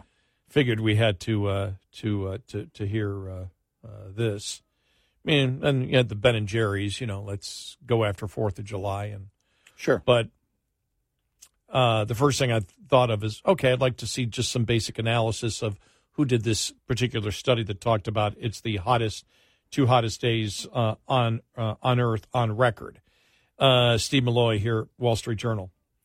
Global warming industry has declared that July 3rd and 4th were the two hottest days on Earth on record. The reported average global temperatures on those days was 62.6 degrees Fahrenheit, supposedly the hottest in 125,000 years. They claim temperature was derived from the University of Maine's Climate Center, which relies on a mixture of satellite temperature data and computer model guesses to calculate estimates of temperatures. One obvious problem with the updated narrative is that there are no satellite data from 125,000 years ago. Right. Calculated estimates of current temperatures can't be fairly compared with guesses of global temperature from thousands of years ago. A more likely alternative to the 62.6 degree estimate is something around 57.5. The latter is an actual average of surface temperature measurements taken around the world and processed on a minute-by-minute basis by a website called temperature.global. The numbers have been steady this year with no spike in July. Moreover, the notion of average global temperature is meaningless. Average global temperature is a concept invented by and for the global warming hypothesis. It is more a political concept than a scientific one. Earth and its atmosphere is large and diverse, and no place is meaningfully average. Average global temperatures also changes on a seasonal basis. Temperatures are higher globally during the northern hemisphere summer because more sunlight trapping land. In this case, the climate group's estimated temperatures in early July were skewed by a heat wave in the Antarctic, where areas may have warmed some Antarctic temperatures by as much as 43 degrees. This is likely the explanation for the difference between 62.6 and 57.7 degree estimates. Another problem is that our temperature data is imprecise. It has been estimated that 96% of U.S. temperature stations produce corrupted data. About 92% of them reportedly have a margin of error of a full degree Celsius or nearly 2 degrees Fahrenheit. The lack of precision of reported temperatures, whether estimated or measured, is not reassuring. Temperature stations also tend to be limited to populated areas. This is something that we had talked about with the UN going back at least, what was that, a decade ago, whatever. Yeah. Much of the Earth's surface isn't measured at all, although NOAA likes to present global temperatures starting in 1880, regular temperature collection in places such as the North and South Poles began much, much later. It is implausible to characterize Earth's warming in a single average number, especially when we really don't know what that number is today, much less 125,000 years ago. Right. They make it up to fit a narrative. Of course. And then you had this one. An NBC meteorologist suggested Sunday that the United Nations prediction that extreme heat could make certain U.S. areas in the South unlivable for humans in the future probably is closer than you might think. Mm. During a discussion about the extreme heat waves expected to impact parts of the U.S. this summer, which, by the way, happen every summer. Yeah, right.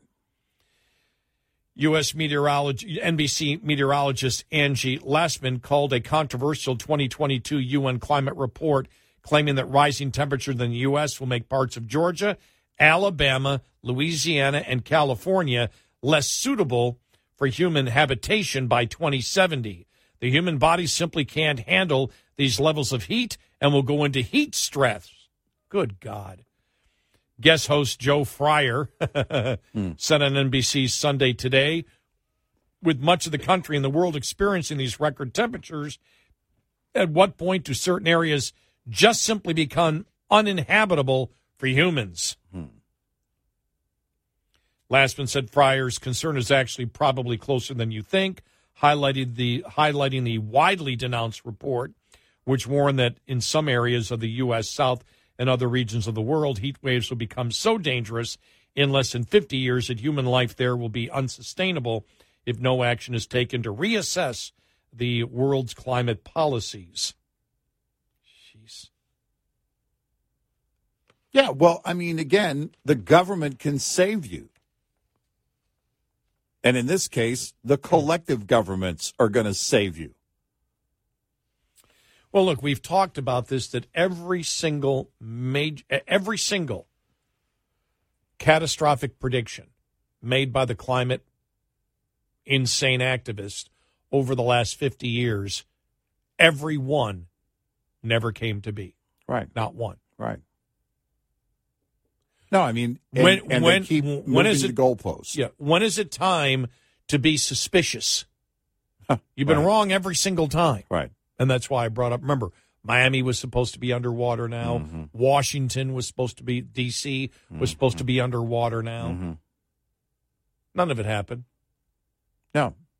No, it's, again, the scare tactic. And if we want to save our own lives, we need government to do something about it. What is government going to do about it? Except shut industry down. That's not going to do anything about the temperature. That's not going to do anything to solve the heat situation in the South. But it will further their agenda if they can get more control over industry. This is exactly what they've been trying to do for a long time. Under my plan of cap and trade, electricity rates will necessarily skyrocket. Forget what I say about coal, whether it's good or bad. I'll pass regulations that will cost them, and they'll pass it along to their consumer. Barack Obama, talking to the San Francisco Chronicle in 2008. And after he got into office, I don't need Congress to get cap and trade done. I can do it administratively. And as we know, for example, that, again, it's not even when we see, for example, the Keystone Pipeline. Mm-hmm. Thousands of jobs were cut, and even by their own were thousands of great union jobs eliminated. Mm-hmm. And even by their own hypothesis, you had, 3 members of the president's cabinet that disagreed with what he did? Yeah. Saying, no, this will have the opposite effect on climate change, and nobody threw a fit. Including the climate czar. Including the climate czar. It would have been best to keep the pipeline. Right. Was there any outrage by the climate activists? Greta, and she's the only one that Greta, gave up on the left and said, you guys can't do anything. Right. You're not doing anything about it. Net zero is not zero.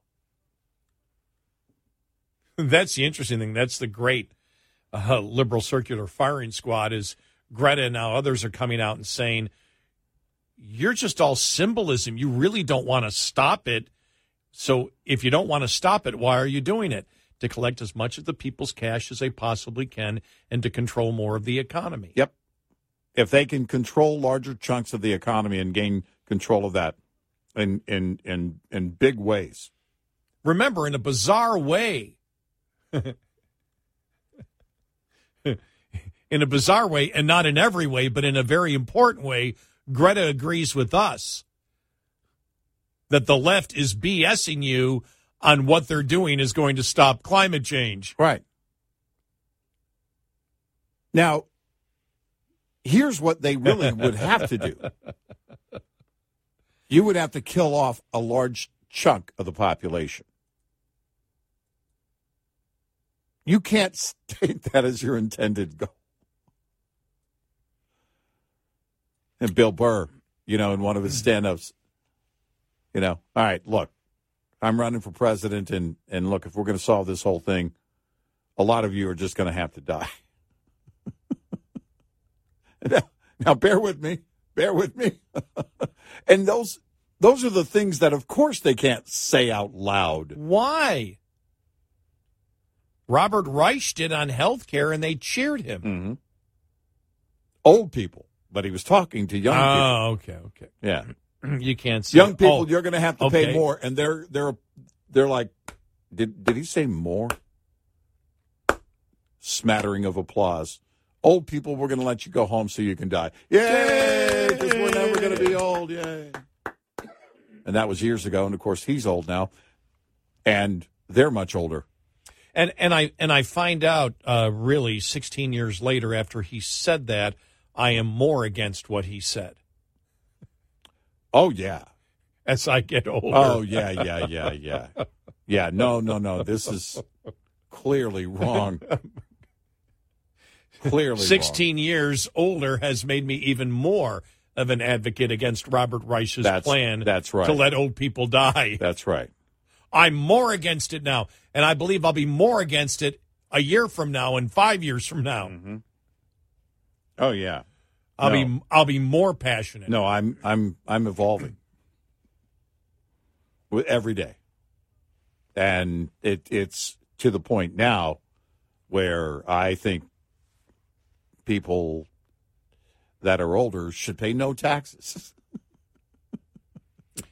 I like that idea. If you're going to let us die, then we don't pay for it.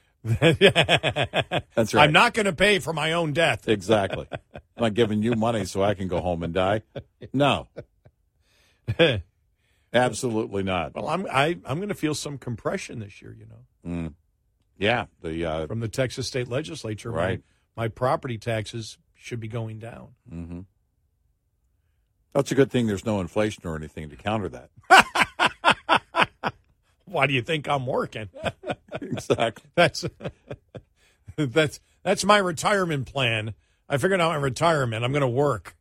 Well, this is fights inflation. This is the flaw in what the administration announced on student loans.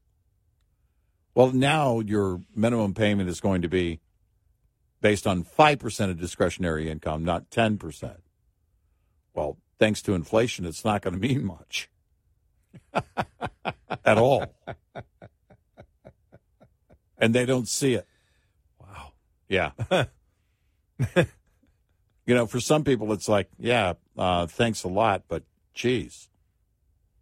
Well, the rate of inflation more than makes up for it. Even if my student loan is nothing, I'm paying, out the nose for everything else.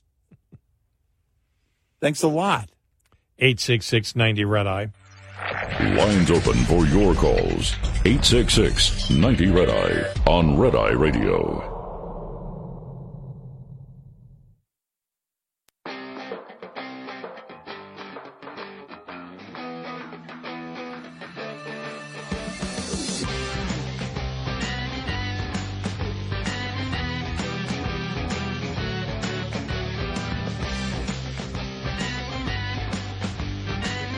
It's Red Eye Radio. He's Eric Curley, and I'm Gary McNamara. Coming up following the top of the hour, prominent rapper says Los Angeles is finished after zero bail policy reinstatement.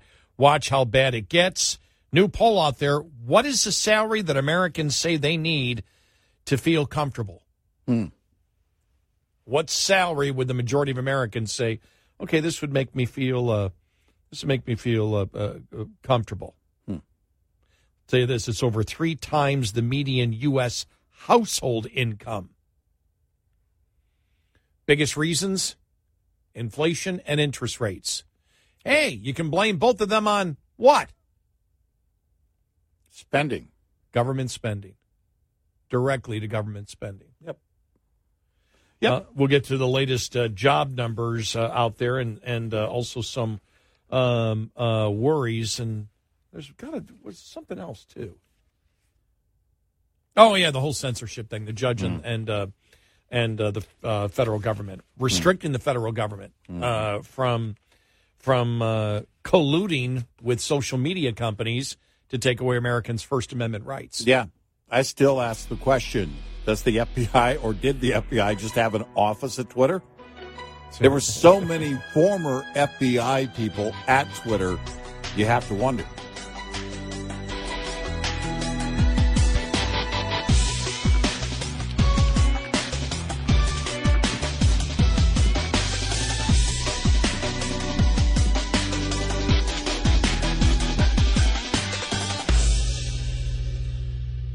This is Red Eye Radio on Westwood One.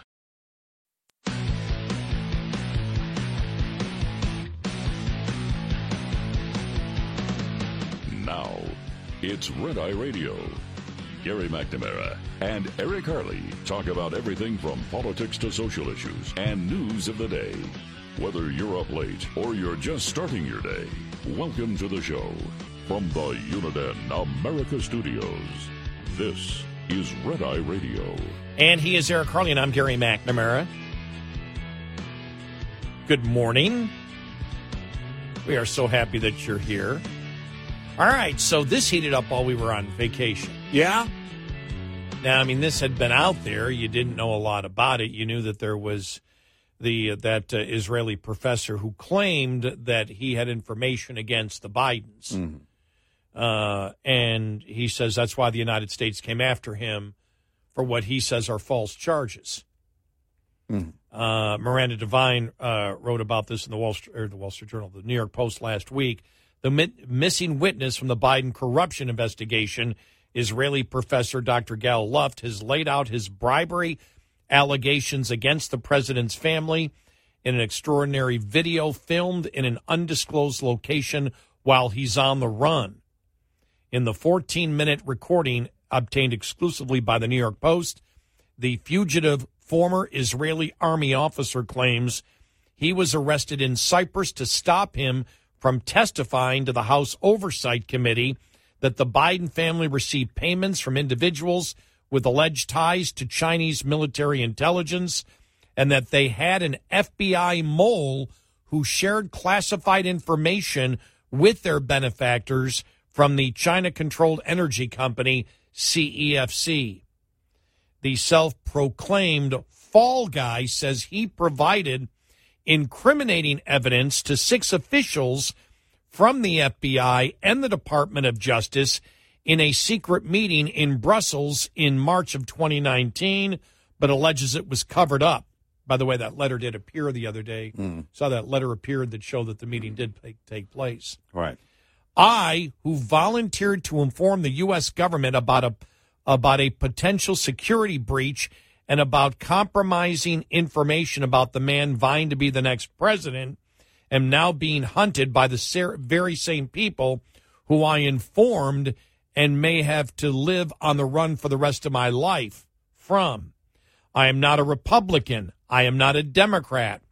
I have no political motive or agenda. I did it all out of deep concern that if the Bidens were to come to power, the country would be facing the same traumatic Russia collusion scandal, only this time with China. Sadly, because of DOJ's cover-up, this is exactly what happened. I warned the government about a potential risk to the integrity of the 2020 elections.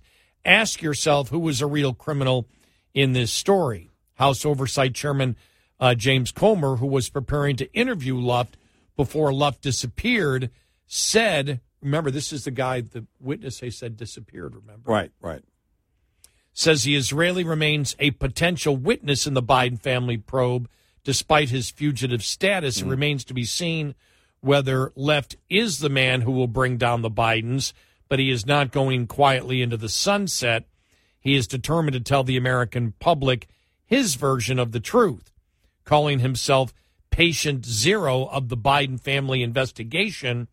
Luft said he is innocent of the charges of conspiring to sell Chinese weapons to Kenya, Libya, and the UAE, of violating the Foreign Agents Registration Act, and of making a false statement. He says he was forced to skip bail in Cyprus in April while waiting extradition because I did not Bleav I will receive a fair trial in a New York court. Now he is challenging the government to release the minutes of the Brussels meeting and make public all the evidence against him. Well, that seems to be fair. That's a fair approach. Again, I'm not giving him... I'm looking at this like we always look at everything from day one. I don't trust anybody. Exactly. All right. Who's willing to open themselves up and say, you give them everything you have on me, and you give them everything that I told you. Right. Present all the evidence. You present the evidence against me that you claim I committed a crime, and you make it clear. Don't throw out just the charges. Open up all your books so the public can see what you have against me. How's that not fair? And then open up the books about our meeting in Brussels. Why did the Department of Justice choose to unseal the indictment on November 1st, 2022, the very same week of the midterm elections? Could this have anything to do with the fear that once Republicans gain control over Congress and begin to investigate, the DOJ cover-up would be in full display? Luft says he told the DOJ and the FBI in Brussels that Joe Biden, soon after his vice presidential term ended, had attended a meeting at the Four Seasons Hotel with his son Hunter and officials from CEFC. Luft's account of the former vice president's presence at that meeting was corroborated 21 months later when the FBI interviewed another attendee, Biden family associate Rob Walker.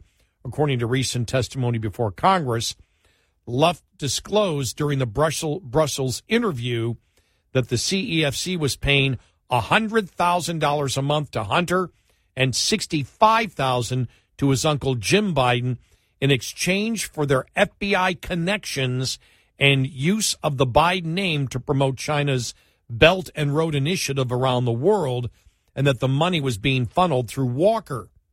The Oversight Committee has written to Walker demanding that he submit to questioning about his role in distributing more than 1 million from China to at least three of President Biden's relatives. The Department of Justice sent a delegation of 6 people to meet with Luft in Brussels, he alleges, 4 FBI agents and 2 prosecutors from the Southern District of New York. Among the FBI contingent was Special Agent Joshua Wilson from the Baltimore field office, who would go on to sign a subpoena later that year to seize Hunter's abandoned laptop from a Delaware repair shop. Why did the government dispatch to Europe so many people, asked Luft. They knew very well that I'm a credible witness and I have insider knowledge about the group and individuals that enrich the Biden family. Over an intensive 2-day meeting, I shared my information about the Biden's family financial transactions with CEFC, including specific dollar figures. I also provided the name of Rob Walker, who later became known as Hunter Biden's bagman. That's quotes, by the way, from him. He also told the DOJ and the FBI in Brussels that Hunter had an FBI mole named One Eye who had tipped off his CEFC associates, Dr. Patrick Ho and the chairman, Yi Jiaming, that they were under investigation. Luft is well connected in intelligence circles in Washington, D.C., where he ran a think tank, the Institute of Analysis for Global Security, with former CIA Director James Woolsey and former National Security Advisor Robert McFarlane as advisors. He learned in 2017 that Hunter and Joe were being paid by CEFC because Luft was in a partnership at the time with a nonprofit think tank associated with the Chinese company. When Ho was arrested in 2017 in New York on bribery charges, the first person he tried to call was Hunter Biden, whom he had paid $1 million as a legal retainer. But at his trial, Ho was blocked by prosecutors from mentioning the Bidens, according to Luft. Ho paid Hunter Biden $1 million for God knows what, but was not allowed to mention the word Biden before the jury, Luft said. So this is all going to be interesting. They go through everything else here. It's a pretty long article. But Luft denies the charge that he's an arms dealer. He said, I was asked by a bona fide arms dealer and Israeli friend to inquire with a company I knew if they had an item and what would be the price of the item. That's where the conspiracy ended. No follow-up. No money, no brokering activity.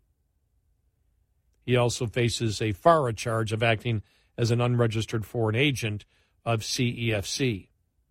The DOJ says I caused a payment of $6,000 a month to the former CIA director who was part of my think tank in order to put his name in an article I had ghostwritten for the China Daily's newspaper. He had been advisor to my think tank since 2002, and nothing in their article represents Chinese interest. Why am I being indicted for ghostwriting an innocuous article for which I received no payment, let alone from a foreign government, when the mother of all FARA cases, the Bidens' systemic influence peddling on behalf of foreign governments, for which they raked in millions, goes unpunished? Really interesting, because he's trying to come clean and saying, release everything you have against me, right, and everything that I told you. Right. Make it available to the public. Look, all of it. Normally, in normal times, I'd look at this guy and say, okay, he's trying. Normal times, you probably would agree with me. Okay, he's trying to cut a deal. Yeah. Because he's trying to cut a deal on those charges, so they lessen the charges against him. Mm-hmm. Now, with everything that we know from the Department of Justice, it could be completely false. We know it's not completely false, because we know the letter backs up that he had the meeting. Right. And everything else that we don't know about, he is saying to the Justice Department, release all the evidence you have against me. Go ahead, do it. Let's see if it stands up. And why would he do that? Why? What would be his motive?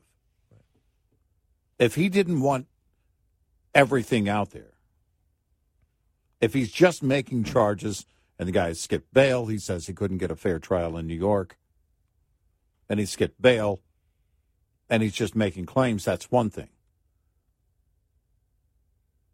But he says lay it all out there for everybody to see.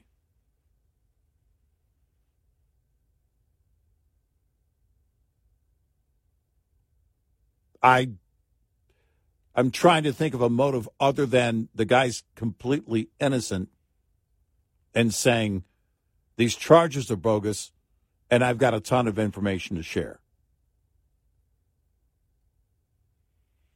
Well, you can't trust anybody.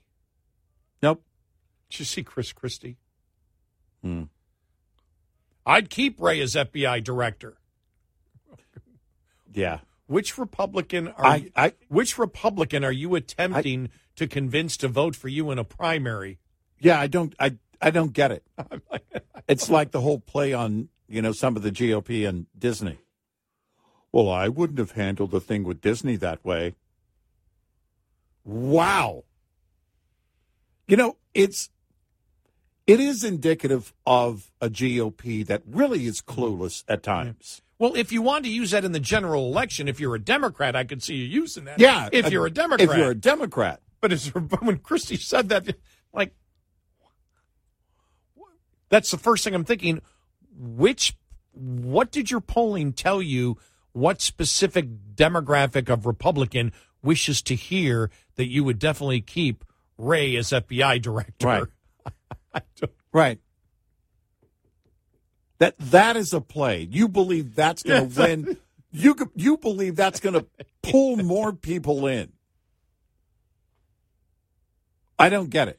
I really don't get it. No, that was just that. No self-awareness at all. No, completely. I'm just like, what? Well, and you're not reading the room. Beyond self-awareness, you have no idea how to play the game anymore, apparently. You've been a contributor far too long. Where's he at? Is he at ABC, CNN, wherever he is? But, man, you're clueless. If you're saying anything like that, honestly, who do you think's going to? Oh no, he's got to be the guy. Because from what we know about the FBI right now, and it really doesn't matter. Ray has been the charge of it. The perception is he's compromised. He goes. Yeah, because there is no right to keep that job. His behavior didn't change until what happened. Until the committee said, we've already seen it. Right, but my point was even if you don't look at that, because again, that's what Comer said, that hasn't been proven in any type of court of law or whatever, but just knowing what the FBI has been through and everything else, I would, as a presidential candidate, I would say, no, Ray has to go because the perception that he's not doing his job is just too great for him to serve in office at the very minimum. Sure. But that perception is built for a number of reasons along the way. Right? Oh, exactly. Yeah. If you're in the primary season and you're trying to appeal to the GOP and you think, oh, no, I'll keep Director Ray. I don't know what part of the GOP constituency that appeals to.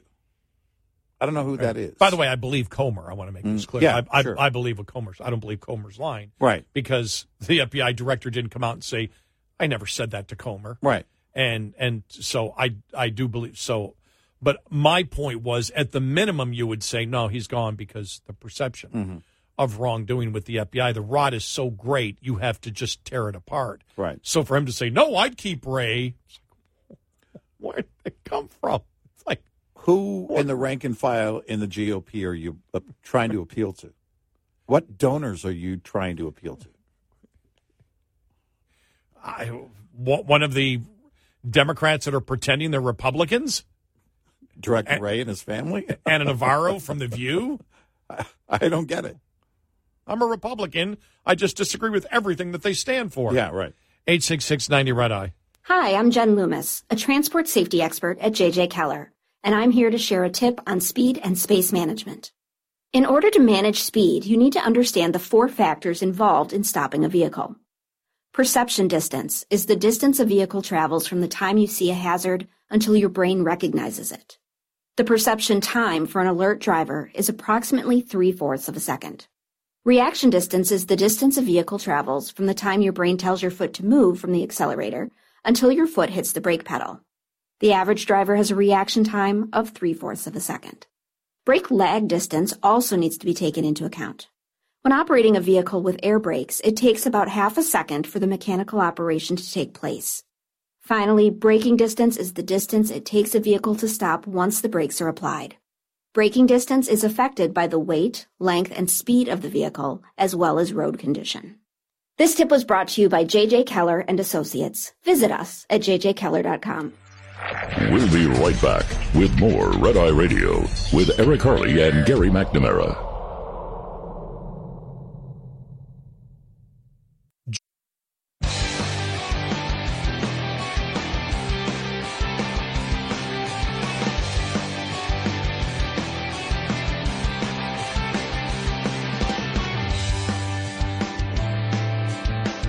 It's Red Eye Radio.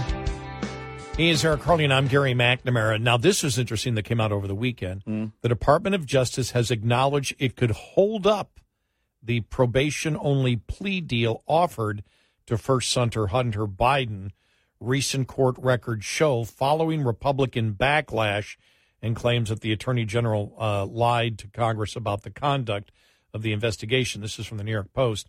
A Justice Department trial attorney said in a June 29th phone call that he would tell Delaware U.S. Attorney David Weiss to think about pushing back Hunter's scheduled July 26 plea hearing, allowing for more time for the lead prosecutor to respond to records requests about the probe, according to a filing the same day in D.C. federal court. The Department of Justice attorney Jason Lynch allegedly made the promise to Samuel Dewey, a lawyer for the Conservative Heritage Foundation, which is suing the Justice Department for access to Weiss's internal communications about the case. According to the filing, after Dewey pointed out that the DOJ could alleviate some problems by seeking to delay the plea hearing, Lynch admitted that his counterpart was absolutely right, that the department could file such a motion and that the DOJ counsel would take that point back to the district, speaking about the District of Columbia. A DOJ attorney admitted to us that the sweetheart deal date was movable, said Heritage Foundation Director Mike Howell. The deal should move forward in any circumstance anyway. But they're saying, I don't understand, though. They're saying we're going to push it back so we can get documents to the Heritage Foundation. Yeah, I don't get that. I don't get it.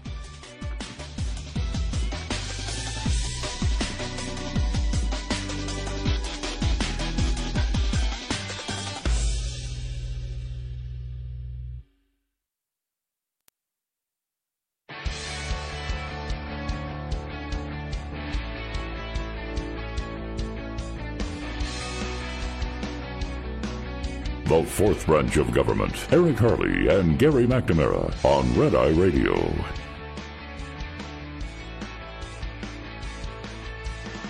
It's Red Eye Radio. He's Eric Harley and I'm Gary McNamara, 866-90 Red Eye. Yeah, so just very quickly when you look at this here, because you're just like, okay, well, why would the Hunter Biden plea deal be moved back? And okay, it's going to be moved back because of the Freedom of Information request of the Heritage Foundation.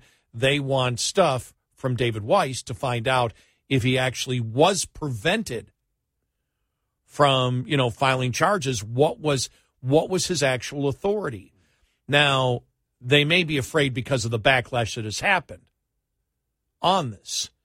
And they're afraid that if they, I don't know what they might be afraid of, but for the fact that they delayed it, to me, was really interesting, because the way things are going with Hunter Biden right now, I would do anything. I would move it up. But you have to ask the question, right. Is would this judge look at what she knows so far and go, there's too many questions. I need to know this. Well, the Heritage Foundation basically saying if they move forward without providing this information here, fulfilling this request, then they're clearly not even trying to hide their weaponization anymore at the DOJ. Right. Which wouldn't surprise me based on the history of what we've seen Merrick Garland do. Merrick Garland is willing to take every hit he has to take for this president, I believe. And it wouldn't surprise me for them to go forward. But you brought up something. Does the judge in this case look at it and say, well, wait a minute, you are obligated to respond to this request for information? Okay, U.S. District Judge Dabney Friedrich has ordered the Justice Department to respond to Heritage's emergency demand for documents by July 10th. Okay. So the courts are involved in it. That's what I didn't know. All right. That's what I didn't know either. That should have been at the beginning of the first article. That actually would be the headline. I mean, to me, that's the headline. And I've read articles that have nothing. Finally, I'm going through this one from the New York Post. It's the last line. Yeah. U.S. District Judge Dabney Friedrich has ordered the Justice Department to respond to Heritage's emergency demand for documents by July 10th. But even if they did, today. Okay, so he's done. No, so the response is, we'll get it to you and we'll delay. Yeah, we're going to try to delay the parole hearing. I don't know why you would have to delay the parole hearing as long as you're fulfilling what this other judge wants done, because this is not the judge who will be hearing the case, right? Or hearing be there at the parole hearing. This is another U.S. District Judge order because they're supposed to, Freedom of Information Act, you're supposed to get it. And so they're fast-tracking this since they want to get the information out before this parole hearing. Right. Why would the Department of Justice, though, agree to delay it? How is that in their benefit?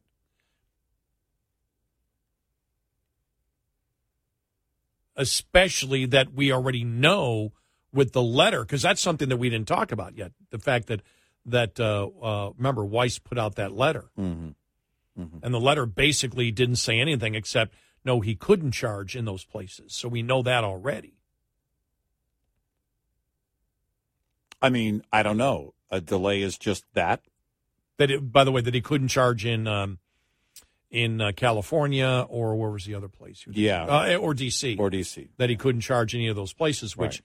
And again, he was, that was like the, that letter really never solved anything. The left jumped on it and said, see, there's nothing there. Well, no, there is something there. He just admitted he couldn't charge, there or there. So what was the point? If he couldn't charge in those cases and the Department of Justice didn't want to, it shows that the Department of Justice was trying to hold this thing up by not giving him the status of a what do you call it, a special counsel, that he should have gotten special counsel, because there's no way he could go after the charges in those places, so it was meaningless. So that's the cover up right there. And so we already know that. I guess we'll see. Yeah, I'm just not fully clear on this. Are you? Well, no, what am I missing? If you talk about a delay in that hearing, what's the purpose of that delay? Right. Because there isn't, anything, as you point out, the U.S. District Judge has ordered the Justice Department to respond to Heritage's emergency demand for documents by today, July 10th. Well, but it doesn't say that it does not order that with a contingency. In other words, you can't move forward on this hearing until you do that. It just says the date. Right, and they've communicated already. They communicated last week. Mm-hmm.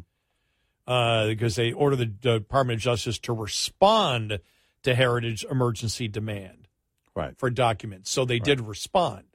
We're working on get it to you. We may delay it. So that's already been done. It looks like it's been done. Because the Heritage Foundation came out and said, okay, they contacted our people. And that's how they know it might be delayed and pushed back, because the Department of Justice told them that. Yeah. Told the Heritage Foundation. My thing is, for the Department of Justice, if you want this plea deal, what's the difference between doing it then and how are you in a better position? Or does it indicate something different is going to be done in the plea deal? Maybe. Maybe.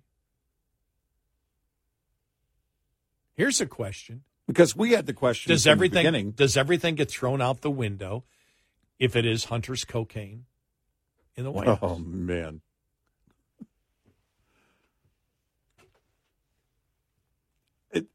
That has the potential of changing everything here.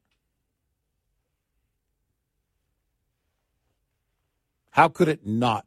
If it's found to be his, there's no way it can't. But are they delaying the hearing here, even, let's say, without that included? Are they delaying the hearing because something might change in the plea deal? And what would that be? Are they afraid of getting in front of the judge and the judge looking at this going, what is he offering? Let me ask you this question. Did they keep Garland out of the loop?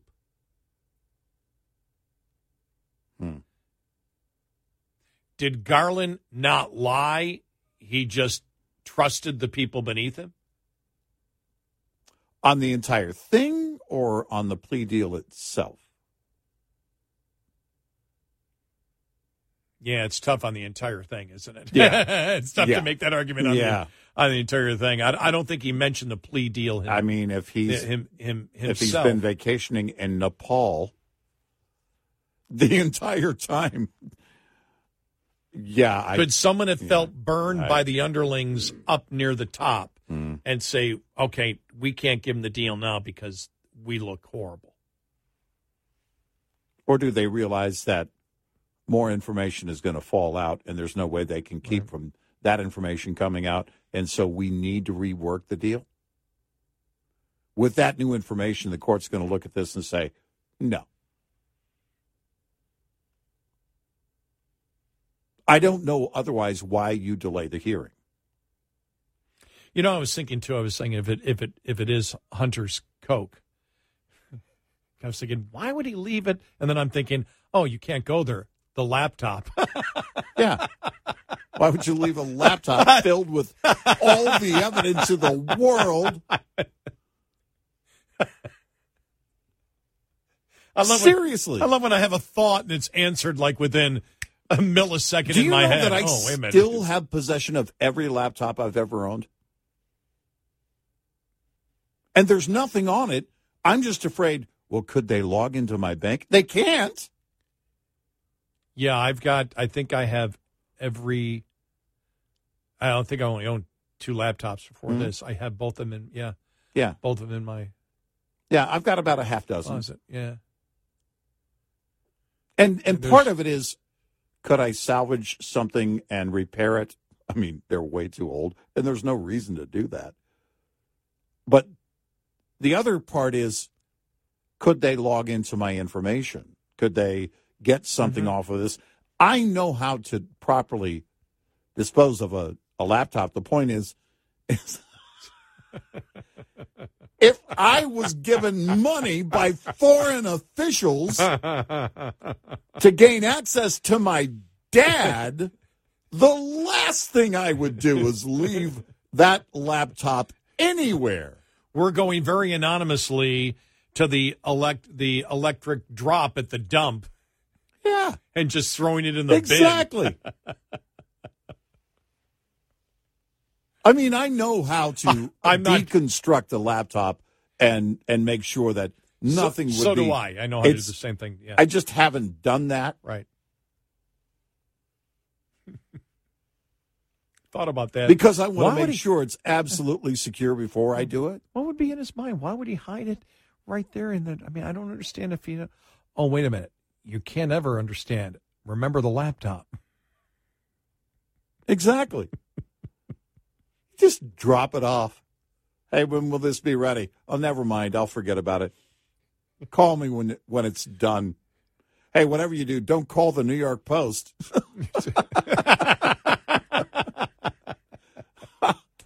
Oh, my gosh. And don't tell me I look like Hunter Biden. I'm not Hunter Biden. Well, I didn't think you looked like Hunter Biden until now. Wow. Yeah. And by the way, do you repair crack pipes? You know anybody that does? Can you help me with that part? I did see that. It can't be him. He didn't do powder. He did crack. I saw that. God, the first thing that hit my mind was it powder? Well, no, that's the things that investigators would look at, though. Yeah. If you're actually looking at, because even all the jokes are based on serious stuff. It's all based on, okay, what would you look for? Right. Yeah. But who else? The thing is, what would be the motivation from, you know, I'm on the White House staff, but I think I'm going to bring in some, I do Coke every day on my desk at work. Yeah. Right. Exactly. Well, no, I mean, wouldn't a drug like that make you more paranoid? Yeah. If you're an employee, if you're there in any capacity, unless you're arrogant and you're the president's son. Yeah, because I would suggest if you're going to be on the White House staff, you probably shouldn't have a cocaine habit that you bring to work. Yeah. Leave your blow at the door. I think that's the number one rule, isn't it? If you're working at the White House, leave your blow at the door. Seriously.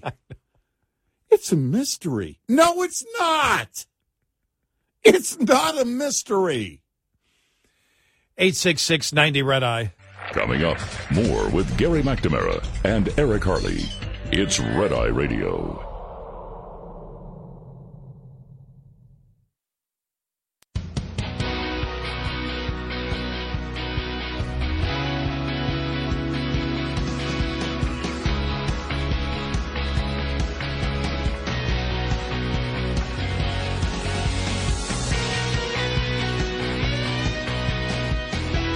It's Red Eye Radio. He's Art Carly, and I'm Gary McNamara. All right, so Bankrate came out with this survey of more than 2,500 adults. To feel comfortable, what do Americans Bleav the salary is they should make a year? To be comfortable.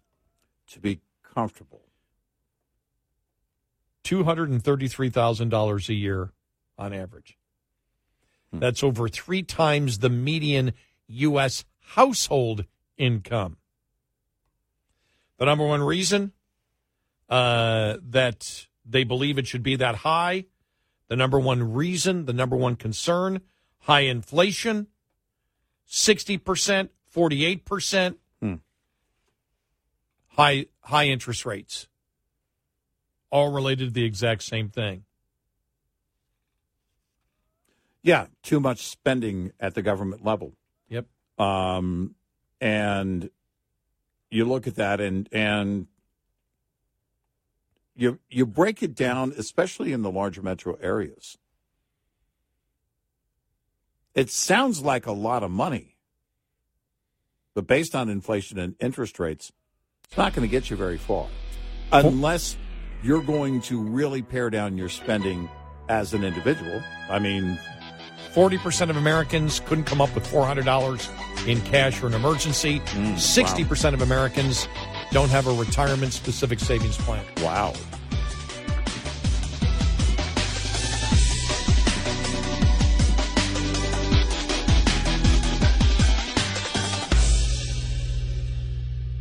This is Red Eye Radio. The Bigger Pockets portfolio of podcasts are worthy of your investment. We're having a real conversation as real estate investors. New episodes available every day. It's important to buy where it makes money and not necessarily where you want to travel to. Bigger Pockets, On the Market, Rookie Real Estate, or Money Podcast. The purpose of flipping is to create more cash so then you can reinvest into other types of properties. The Bigger Pockets podcast on YouTube or wherever you listen.